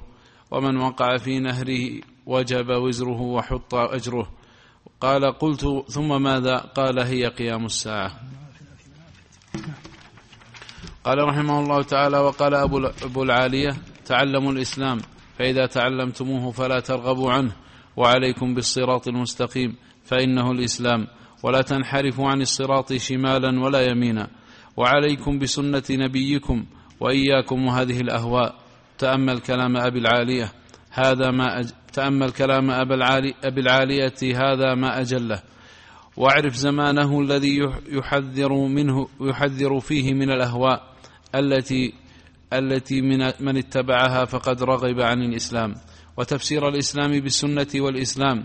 وخوفه على على أعلام التابعين وعلمائهم من الخروج عن الإسلام والسنة. يتبين لك معنى قوله تعالى إذ قال, إذ قال له ربه أسلم. وقوله تعالى ووصى بها إبراهيم بنيه ويعقوب يا بني إن الله اصطفى لكم الدين فلا تموتن إلا وأنتم مسلمون. وقوله تعالى ومن يرغب عن ملة إبراهيم إلا من سهبها نفسه. وأشباه هذه الأصول الكبار التي هي أصل الأصول والناس عنها في غفلة وبمعرفة هذا يتبين لك معنى الأحاديث في هذا الباب وأمثالها. وأما الإنسان الذي يقرأ يقرأها وأشباهها وهو آمن مطمئن أنها لا تناله ويظنها من ناس كانوا فبانوا آمنا مكر الله فلا يأمن مكر الله إلا القوم الخاسرون. وعن ابن مسعود رضي الله تعالى عنه قال خط لنا رسول الله صلى الله عليه وسلم خطا ثم قال هذا سبيل الله ثم خط خطوطا عن يمينه وعن شماله ثم قال هذه سبل على كل سبيل منها شيطان يدعو إليه وقرأ وأن هذا صراطي مستقيما فاتبعوه ولا تتبعوا السبل فتفرق بكم عن سبيله رواه الإمام أحمد والنسائي. لهما أي للشيخين؟ مرفوعا. إلى النبي صلى الله عليه وسلم ما من مولود إلا يولد على الفطرة فأبواه يهودانه أو ينصرانه أو, يمجسانه. المولود سواء كان أبوه مسلما أو كافرا فإنه مولود على فطرة سوية. ما الذي يحدث؟ يحدث أن يغيره والداه لاحقا فإن كان يهوديين جعلاه يهوديا وإن كان مجوسيين جعلاه مجوسيا وإن كان نصرانيين جعلاه نصرانيا وإلا فهو على فطرة سوية ولهذا لم يجز قتل الصبيان ولا يقتل الصبيان إلا الخوارج. كما كتب نجدة إلى ابن عباس رضي الله عنهما في أمر قتل الصبيان. فقال ابن عباس لولا أن أرده عن نتن يقع فيه لما أجبته لأنه كان يستحل نجدة كان يستحل قتل الصبيان. ثم قال إن علمت من الصبيان ما علمه الخضر من الغلام فاقتلهم. الخضر أوحي إليه لأن نبي على الصحيح أن الغلام ذاك طبع كافرا. قال إن كنت تعلم الغيب وأوحي إليك مثل الخضر فاقتلهم يعني أنه لا يجوز قتلهم ثم بين النبي صلى الله عليه وسلم ذلك التغيير بقوله كما تنتج البهيمة بهيمة جمعاء. تنتج هذا ليس فعل مبني المجهول لا هذا هو وضعه. تنتج هي تنتج جمعاء مجتمعة. آذانها مجتمعة أنفها مجتمع. هل تحسون فيها من جدعاء؟ هي المقطوعة. ماذا يفعلون؟ يقطعون أذنها أو يقطعون بعض أعضائها. يقول النبي صلى الله عليه وسلم هي تنتج هكذا. يقول فكذلك المولود يولد على فطرة سوية حتى تغير فطرته كالبهيمة التي تنتج جمعاء فتجدع بعد ذلك. ثم قرأ أبو هريرة فطرة الله التي فطر الناس عليها. ثم ذكر هذا الحديث العظيم من حديث حذيفة رضي الله عنه أنه كان يسأل النبي صلى الله عليه وسلم عن الشر مخافة أن يقع فيه. فقال النبي صلى الله عليه وسلم إنا كنا في جاهلية وشر فجاءنا الله بهذا الخير يعني وهو الإسلام. فهل بعد هذا الخير من شر أو يعني المعنى أو سيستمر الخير إلى قيام الساعة؟ قال نعم. يعني سيعقب هذا الخير شر وتغير. فقلت هل بعد هذا الشر يعني الذي سيكون لاحقا من خير؟ قال نعم وفيه دخن. يعني أنه متكدر ليس خالصا. قلت وما دخنه؟ قال قوم يستنون بغير سنة ويهتدون بغير هدي ويقصد بهم الحكام الذين غيروا من هدي النبي صلى الله عليه وسلم وغيروا من سنته. تعرف منهم وتنكر. هذا النوع الأول من الحكام. يجيء منه خير ويجيء منه شر. تعرف منه أشياء طيبة وتنكر منه أشياء سيئة. فقلت فهل بعد هذا الخير من شر؟ قال نعم.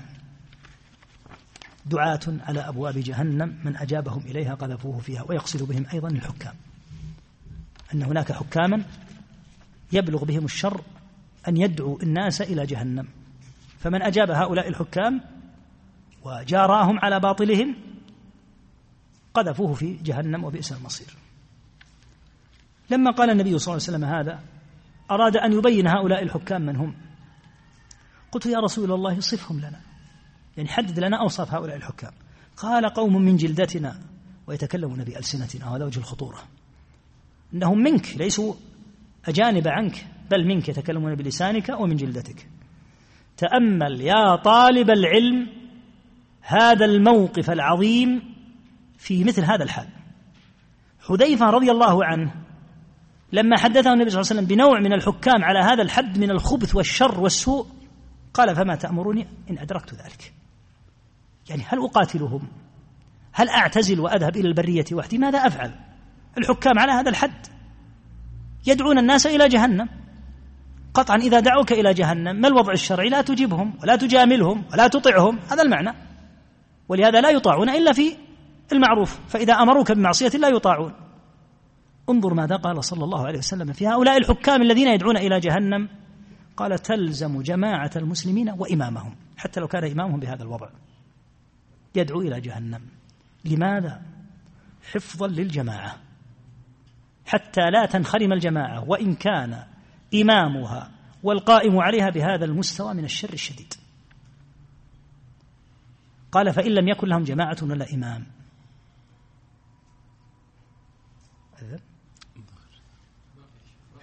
يقول فإن لم يكن لهم جماعة ولا إمام بحيث تكون المسألة فوضى. قال فاعتزل تلك الفرق قوله فاعتزل تلك الفرق في جواب قوله فإن لم يكن لهم جماعة ولا إمام تعريف للجماعة وتعريف للفرقة. من هي الجماعة التي فيها حاكم ولها جمع يقوم عليها ولها جماعة من المسلمين وفيهم حاكم. قد يكون الحاكم ظالما باطشا فاجرا فيطاع في المعروف يحج معه يصلى خلفه كما صلى الصحابة خلف الحجاج مع بطشه وإجرامه. وشهادة النبي صلى الله عليه وسلم بأنه مبير كما في الحديث الصحيح ومع ذلك كانوا يصلون خلفه حتى لا ينخرم عقد الجماعة. وإن كان في الحاكم ما كان. ولهذا نص العلماء على أنه يحج معهم ويصلى خلفهم الجمعة والأعياد بررة كانوا أو فجارا حتى لو كان فاجرا. ومن أعظم الفجور الدم قتل النفس هذا من أعظم الذنوب. ومع ذلك يصلى خلفهم حتى يبقى للمسلمين جماعة. قال حذيفة فإن لم يكن لهم جماعة لا إمام ماذا يكون الحال يكون حال فرقة. قال فاعتزل تلك الفرق كلها. إذا صاروا يختصمون فيما بينهم. هذا هذه مجموعة عليها شخص يقول أنا الحاكم. وربما سمى نفسه بأمير المؤمنين وربما سمى نفسه بالإمام ورب... إذا كانوا بهذا الوضع اعتزلهم جميعا ولا تكن مع هؤلاء ولا مع هؤلاء. ولو أن تعض على أصل شجرة حتى يأتيك الموت وأنت على ذلك يعني حتى لو مت وأنت منفرد عنهم جميعا. أما إذا وجدت جماعة فحتى لو كان الوالي ظالما ولهذا روى مسلم أنه يطاع وإن ضرب ظهرك وأخذ مالك. وهذه مسألة لم يفهمها بعض الناس. نعم.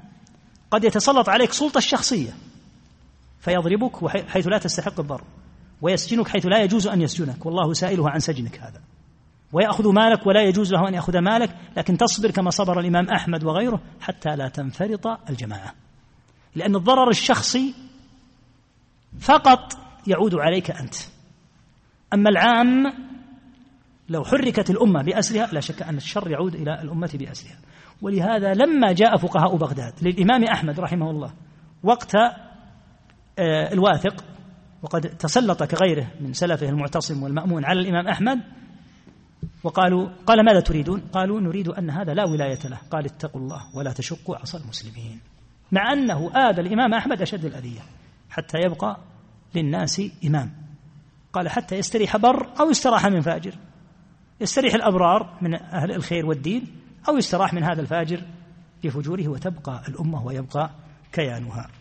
ثم ذكر حديث أن الدجال يخرج ومعه نار ومعه آه، نهر فمن وقع في نهره فقد خالف لأن يجب النبي صلى الله عليه وسلم أمر أن يوقع في ناره لأن ناره ماء عذب طيب ولا يجوز اتباعه فيما هو فيه. ثم ذكر قول أبي العالية تعلموا الإسلام فإذا تعلمتموه فلا ترغبوا عنه. احذروا أن ترغبوا عن هذا الإسلام العظيم بعد أن من الله تعالى عليكم به. وعليكم بالصراط المستقيم فإنه الإسلام. ولا تنحرفوا عنه شمالا ولا يمينا. وعليكم بسنة نبيكم صلى الله عليه وسلم وإياكم وهذه الأهواء بقية الأثر التي تورث بينكم العداوة والبغضاء. الأهواء والاختلافات هذه مردها إلى أن توجد في الأمة البغضاء. ثم ذكر أن هذا قاله أبو العالية وقت زمن كبار التابعين لأن أبا العالية من كبار التابعين رضي الله تعالى عنه. يقول تتبين لك هذه الآيات التي ساق رحمه الله وتتبين لك الأصول الكبار. إذا كان هذا يقال في زمن التابعين ويحذر كبار التابعين من هذا فما بالك بمن بعده يقول الشيخ رحمه الله تعالى وأما الإنسان الذي يقرأ يعني هذه النصوص وأشباهها وهو آمن مطمئن أنها لا تناله هذا من أشد ما يجعل الإنسان لا ينتفع بقراءة القرآن. أن يقرأ هذه النصوص وكأن المخاطب بها غيره. فلا ينتفع لا يستفيد لا يرى أن هذه النصوص قد وجهت له. مثلا قوله تعالى يوم يكون الناس كالفراش المبثوث. هذا ليس موضع فرجة تتفرج على الناس أنت ستكون ضمن هذا الجمع الهائل. وهكذا قوله تعالى يخرجون من الأجداث كأنهم جراد منتشر. ستكون واحدا منهم. فتأمل هذه الآية على أنك في وسطهم. لا تتأمل هذه الآية كأن هناك أناسا يبعثون وأنت تتفرج عليهم. هنا لا تنتفع. وهكذا ما ذكر الله تعالى من هذه العبر في هذه الآيات. لا تتصور أن هذه الآية كأن الذي يخاطب بها غيرك فإنك لا تنتفع. ولهذا يقول أما الإنسان الذي يقرأها وأشباهها يعني هذه الآيات وهو آمن مطمئن أنها لا تناله ويظنها في ناس كانوا فبانوا كانوا فزالوا آمنا مكر الله فلا يأمن مكر الله إلا القوم الخاسرون. ثم ختم بحديث ابن مسعود رضي الله عنه خط لنا رسول الله صلى الله عليه وسلم خطا ثم قال هذا سبيل الله. وخط عن ثم خط عن يمين وشمال هذا الخط خطوطا. وقال هذه سبل ثم قال هذه سبل على كل سبيل منها شيطان يدعو إليه. خط الخط المستقيم قال هذا سبيل الله لأن صراط الله تعالى مستقيم كما في الآية وأن هذا صراطي مستقيما خط عن يمين هذا الخط وعن شماله خطوطا. وقال هذه سبل طرق. على كل سبيل منها شيطان يدعو إليه فعلى سبيل الرافضة شيطان وعلى سبيل الجهمية شيطان وعلى سبيل الخوارج شيطان وعلى سبيل آه، المعتزلة شيطان وعلى سبيل النصارى شيطان وعلى سبيل اليهود شيطان. شياطين تدعو لتمنع الناس من سلوك هذا الطريق السوي كما قال الله عز وجل فيما توعد به الشيطان لأقعدن لهم صراطك المستقيم ثم لآتينهم من بين أيديهم ومن خلفهم وعن أيمانهم وعن شمائلهم ولا تجد أكثرهم شاكرين.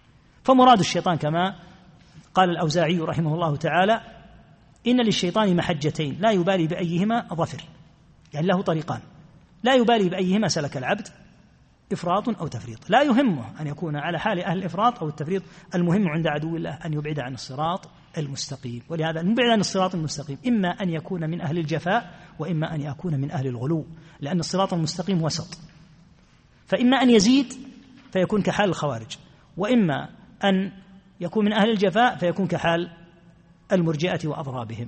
فالشيطان يريد أن يبعده عن هذا الصراط المستقيم وتقدم أن مجاهدا رحمه الله قال في قوله تعالى ولا تتبع فلا ولا تتبعوا السبل قال البدع والشبهات. هذا المراد بهذه السبل. نسأل الله بأسمائه وصفاته أن يثبتنا ويمسكنا بالسنة وننهي بإذن الله تعالى بعد الصلاة آه، البابين المتبقيين ونبدأ إن شاء الله تعالى آه، في كتاب شرح أصول الإيمان.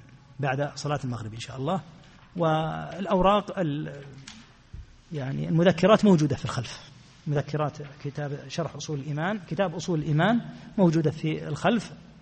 يستطيع الطلاب أن يحصلوا عليها. سبحانك اللهم وبحمدك.